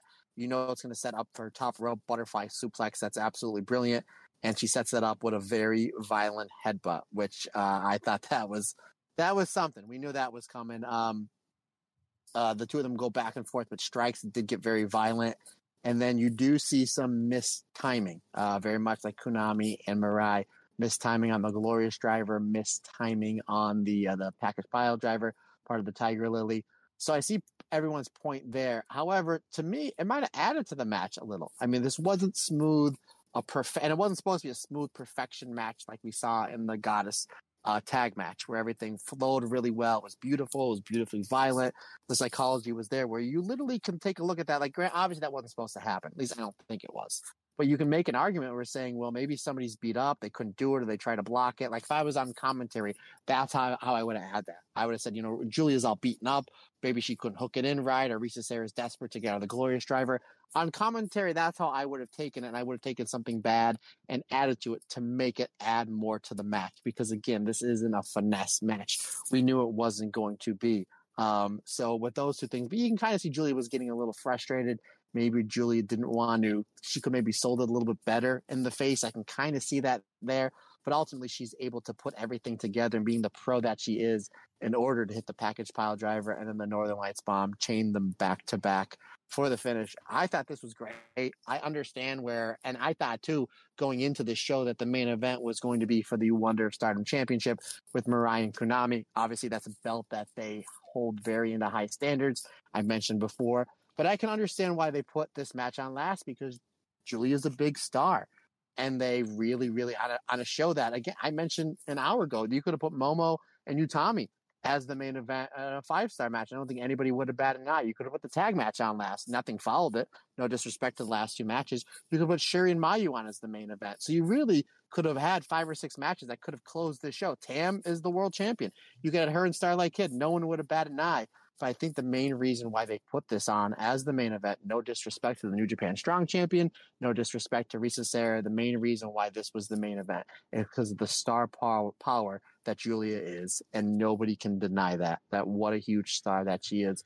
Ultimately, though, I really enjoyed this match. I thought it was good. I enjoyed the violence. We knew what we were going to get, and again, I really even enjoyed the two little muff ups because you could have very easily put that in and sold it as if that these two are fighting so hard that Risa knows what's coming. She's trying to block it, or Julie does not have the strength because she's eating that table and she's didn't eating all those double knees. And I think even Risa Sera even did like the Misawa Emerald Flowsion in this match, which I never seen her do before. So you could have point, put the point on that.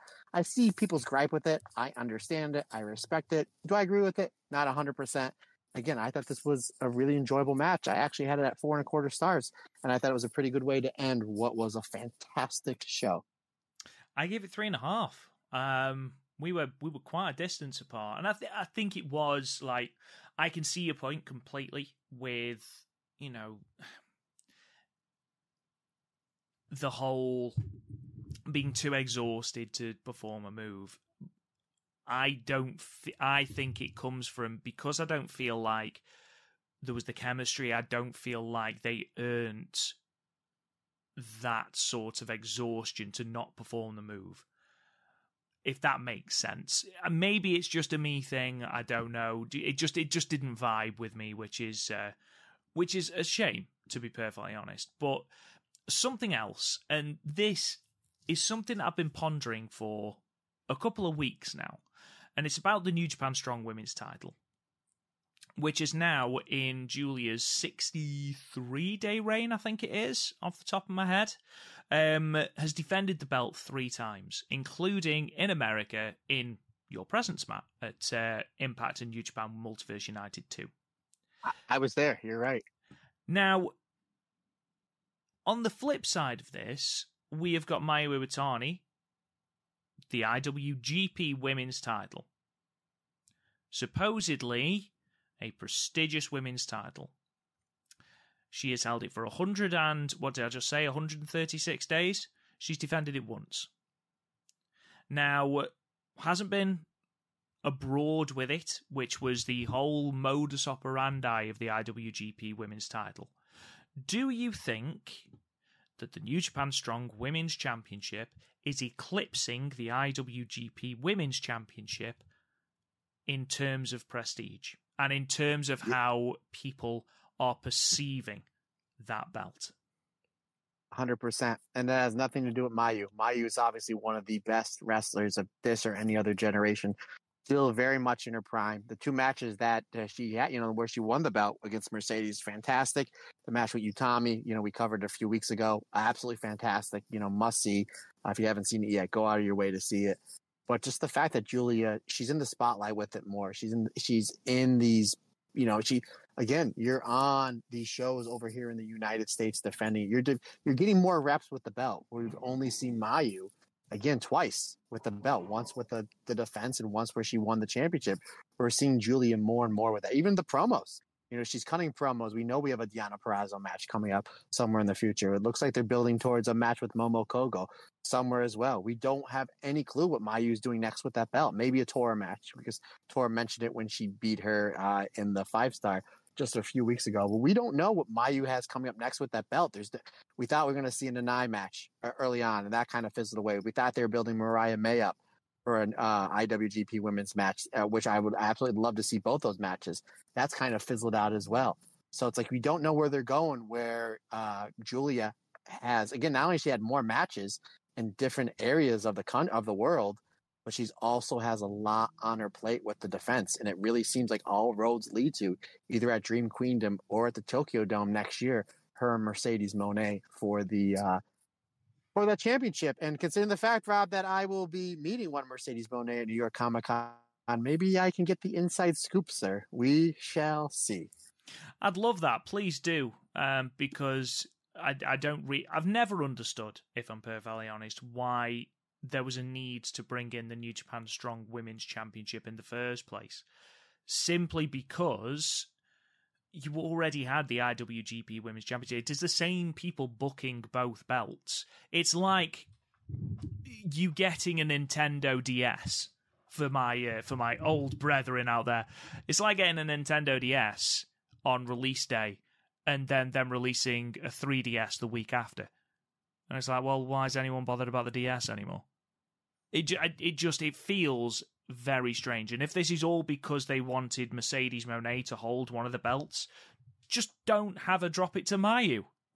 You know, have Mayu beat Kairi. Just you know, pay the pay pay Mayu the money she wanted which makes no sense because they've done that now anyway. Pay Mayu the money she wanted, and then have her lose it to Mercedes Moné. Let Mercedes Moné go around the world and defend the IWGP Women's Championship rather than creating this secondary title, which is now getting far more exposure from the company that books both titles. It, it's very strange, very weird, and I don't understand it. And you're absolutely spot on, Matt. There is no direction with that belt whatsoever. It is a prop and nothing else at the moment because no woman has made it to two title defenses yet, and Mayu's held it for 136 days, is by far the longest reigning champion and has defended it once. She's had that smattering of a feud with uh, Nanae Takahashi, who she handpicked. That never happened. Mariah May, that never happened. Everyone that beats her points to the belt. Natsupoi did it. Nothing's coming of that. So you need to decide what the premise of the IWGP Women's Championship is because without that, there's no direction to it. It's just going to lose all prestige and it's just going to end up being an afterthought when you could have just kept the SWA belt ultimately. Anyway, rant over. Um, let's have a look at what is on the horizon for Stardom. So, next week we have got a back-to-back weekend. Um, we have got on Sunday. Oh, pardon me. On Sunday we have got the um, five-star Grand Prix carrying on, um, where we are going to Korakuen Hall, and the card is as follows: um, Tam Nakano versus Suzu Suzuki in the Red Stars block. Uh, in the Blue Stars block, we have got Giulia versus Maika. Red Stars sees Starlight Kid versus Hazuki, and Blue Stars sees Saori Anou versus Mirai. And it's worth noting that the Tam versus Suzu matches and the Giulia and Maika match are also billed, as well as being five star matches, are a continuation of that generational struggle series. I really, really like that. I love how they're playing that into the five star matches as well. Um, Matt, what are you excited for in terms of those five star matches? Um, it's going to be a cop out, but I'm an honest person. Uh, everyone, every single one of those matches. I You're right. That is a cop out. Yeah, I mean, if, if you take a look, if Sori uh, Ano beats Mirai, she lays claim that she gets a title shot. She can. So who want want to see them run that back? Obviously, Tam and Suzu. I think uh, going into this tournament, the way that it was built, you know, like a month before the tournament, they had Suzu. Uh, Tam was very well toying with Suzu with the belt. I'm like, oh, Tam, I love you so much, but that's not the person to be taunting. So I think a lot of people think that Suzu's going to get the win and then get a title shot leading up into uh, Dream Queendom. So uh, that's going to be great. Starlight Kid and Hazuki, yes, please. I mean, they had one of the best and underrated matches on the loaded five star from last year. Mhm. It's in Korakuen Hall. It's in Korakuen Hall, you said, correct? It is indeed. always a hot crowd. You know they're going to draw 14, 1500. I mean, they sold out the building last time. Don't see any reason why they won't this time. And obviously, Julie and Maika, that's a match that it's the hardest one for me to predict. I'm going to have to sit down with my notebooks. As of now, the current standings, Rob, I did not mention this last week, the current standings, and I have not done the matches for the second yet, uh, just because I, I haven't seen them and I don't know who won. The current standings is Amber's beating me by two points. Now, for those playing along who Ooh. listened, yes, for those playing along who listened last year, I completely wiped the floor with Am- by by by like night four or five. I was light years ahead of her. Now she was, if you remember, she was whipping all of us pretty well early in the tournament. About a week ago, I caught up and we were tied, but I think she's up by two. Again, I will uh, later on tonight.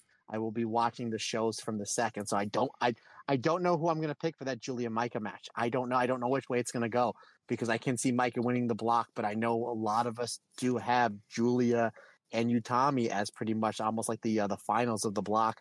I might cop out and say TLD.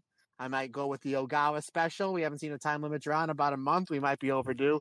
I don't know, but regardless, as a fan, as a fan, I'm so looking forward to each and every one of those matches, and I don't know where I would even rank them. You know, from which one I'm looking forward to the most, the second, third, or fourth. But and the fact that it's in Korakuen Hall, which is pretty much Stardom's like unofficial home base, and the crowd is always molten. It's there's very, very few empty seats, which I love seeing. Would not be shocked if the building sold out. I'm super excited for that. And uh, not to put you on the spot, partner, are there any other matches announced other than the five star for that Korakuen show coming up uh, this en- weekend? the entire card has been announced. So, also Oh. on that card, we have got um, Lady C and Amasaki versus Hanako and TBD. Um, we have got Saki Kashima and Syuri versus Natsupoi and Yuna Mizumori. Um, we have got Mayu Iwatani, Koguma and Momo Kohgo versus Natsuko Tora, Ruaka and Fukigen Death. And then we've got a tag match Mariah May and Waka Tsukiyama versus Mei Hoshizuki. Uh, sorry, Mei Hoshizuki. Mei Seira. She was Mei Hoshizuki. And Megan Bayne. Solid stuff. Solid stuff indeed. It's worth noting then, ladies and gentlemen, these are your standings at the moment. Red Stars block, Natsuko Tora 6 and 2, 12 points, still in the lead, which unfortunately does mean with there only having one match left, that the vast majority of the block, if they lose three matches, are out. Uh, Natsupoi is in second, 4 1 and 1 on 9 points. Syuri and Tam both tied in third, 3 1 and 1 in seven. Uh, Mayu eliminated from the tournament. Three wins, three losses, one draw, seven points. Ami Sourei eliminated two and three. She's on four points and is eliminated. Suzu has to win every single match to stay in the tournament. She's lost three matches but did beat Tora, so would have the tiebreak. She is on four points. Starlight Kid, as we said earlier, is out two and four on four points. Hazuki, two and three on four points. She isn't eliminated as she has got Natsuko Tora on the final night and needs to win every single match again, I fully think that that could happen. I think she could go through the rest of this tournament and beat Tora on the final night. I just think it happens. In Blue Stars. Here's, oh, here I'm sorry to interrupt you. I'm just thinking. I think here's what's going to happen. Off the top of my head, putting no money on it because we know how great I am at these predictions. I think Suzu. I think Suzu beats Tora at the final night. Not Suzu. Uh, Hazuki beats Tora on the final night, and Hazuki's the leader until Syuri's match, and Syuri and Hazuki will have uh, tied in points. But because Syuri has beaten Hazuki, Syuri will go on to the finals, and we will have a Utami first Syuri final. That is my prediction that I'm putting no money on and then we would have our first two-time winner of the tournament. Um, in Blue Stars block, you should funny you should mention Utami is top as it stands four and two on eight points. Julia is in second, three two and one on seven. That seems to be everyone's thought that is going to be the block final. Uh, Mirai sits in third, three and two on six points. Uh, Mariah May, Mina, and Momo Watanabe are all tied for fourth with a three and three record, all on six points. Saori Anou sits just below them on six points, but with one less victory. Two wins, three losses, two draws. Maika below them, two wins, one loss, one draw on five points. And Azumi still alive in the block, two and three on four points. And then Hanan eliminated from the block, one and five, two points. So, with that being said, I'm just going to quickly whip through this Dream Tag Festival um, and we will get going. So, in terms of this, we have got, um, and this is in no particular order at all, we have got Giulia and Suzu Suzuki taking on Utami Hayashishita and Maika Yes, please. Um, we have got Mayu Iwatani and Saki Kashima taking on Azumi and Starlight Kid. Even more, yes, please. Uh, Tam Nakano and Mina Shirakawa, the return of Dream H, are taking on uh, Natsupoi and Saori Anou, the tag champs. Um, Hazuki and Natsuko Tora, who of course are facing each other on the last night of the five star, will be taking on Nanae Takahashi and Ruaka. Um, we've also got Mirai and Mai Sakurai, who is returning to action, taking on Rina and Hina. Um, we've also got Momo Watanabe and Momo Kohgo, double Momo, taking on Hanan and Mariah May. Uh, we've also got a gauntlet tag, which is going to see Syuri and Ami Sourei, Lady C and Miyu Amasaki, Waka Tsukiyama and Yuna Mizumori, Megan Bayne and Mei Seira, and Koguma and Saya. I'm not going to ask for your predictions on this, Matt, because it seems to be it seems that we are going to get some stories wound into it but we're also just going to set up some fun little tag matches that we wouldn't ordinarily see. The one that stick or there's two that really stick out to me and that's uh, Giulia and Suzu Suzuki the partnership in general but also against Utami and Maika that's going to slap. Um, and then the uh, match between Tam and Mina versus the tag champs Saori Anou and Natsupoi. That those are both going to be matches to keep an eye on. Yeah, not only that, but then you have uh, Azumi and Starlight Kid, arguably the two greatest high speed uh, wrestlers in the company's history, up against Mayu and Saki. And consider the fact that Saki is uh, the current high speed champion. And it's funny because if like you're new to like say you've only been watching Stardom five six months and you don't know the history that well, if you were to say, okay, which one of these teams are former tag champs? I'm sure a lot of people say Starlight Kid and Azumi, but like, no, it's Saki Kashima and Mayu. And it's just fun because like now that Saki is supposedly turned to the uh, the light side, she's now a Jedi, turned from Sith. If we're gonna go Star Wars reference, be interesting to see what she's gonna do with Mayu. If she's just gonna be another thorn in Mayu's side, so that could be entertaining in about nine different ways as well. But yeah, this uh this dream tag thing, I hope it becomes like an annual tradition, and I hope it's something maybe they stream on on YouTube live or the next day or something because it's it's really interesting and it's something and it's it's a fan vote, and anytime you can get the fans involved in something, it just makes it that much more special can we briefly just talk about the uh, the press conference that led to this with Mayu and Saki sitting next to each other and the IWGP championship slips off Mayu's shoulder and literally clips Saki Kashima's leg and she makes out like Mayu's done it on purpose and is holding her knee and is really scared. It's brilliant. Like just everything that has gone on with those two in the past. I, I love that team. I think it'll work really, really well. Um, but Matt, I think, despite the fact that we only had one show to talk about, we've still gone two hours because of course we have. Um, so let's get out of people's hair. Let's. Well, we uh, still have one more. We still have one more segment to do, buddy. You said you're going to add it to your notes. I've, I've completely forgotten. I was so busy trying to get us out of here so you could go for your meeting. I completely forgot that it's time for Io and Kyrie watch. Io and Kyrie watched. Well, there's not much Kyrie in the WWE, so the Io watched this week. I don't even look at my notes because it was this simple. They played a clip of two weeks ago on SmackDown of Io and Bayley beating up Bianca Belair, taking out her knee, um, and she will be on the shelf for a little bit. And then they showed a clip of about a month or so ago of Io and Bayley cutting Shotzi's hair, which leads to Io, excuse me, Bayley versus Shotzi with Io and Dakota Kai both at ringside. It's a fairly good match between Shotzi and Bayley, but it's Io watch, not Bayley watch. Eventually, uh, Bayley decides that she wants to use Io's belt as a weapon.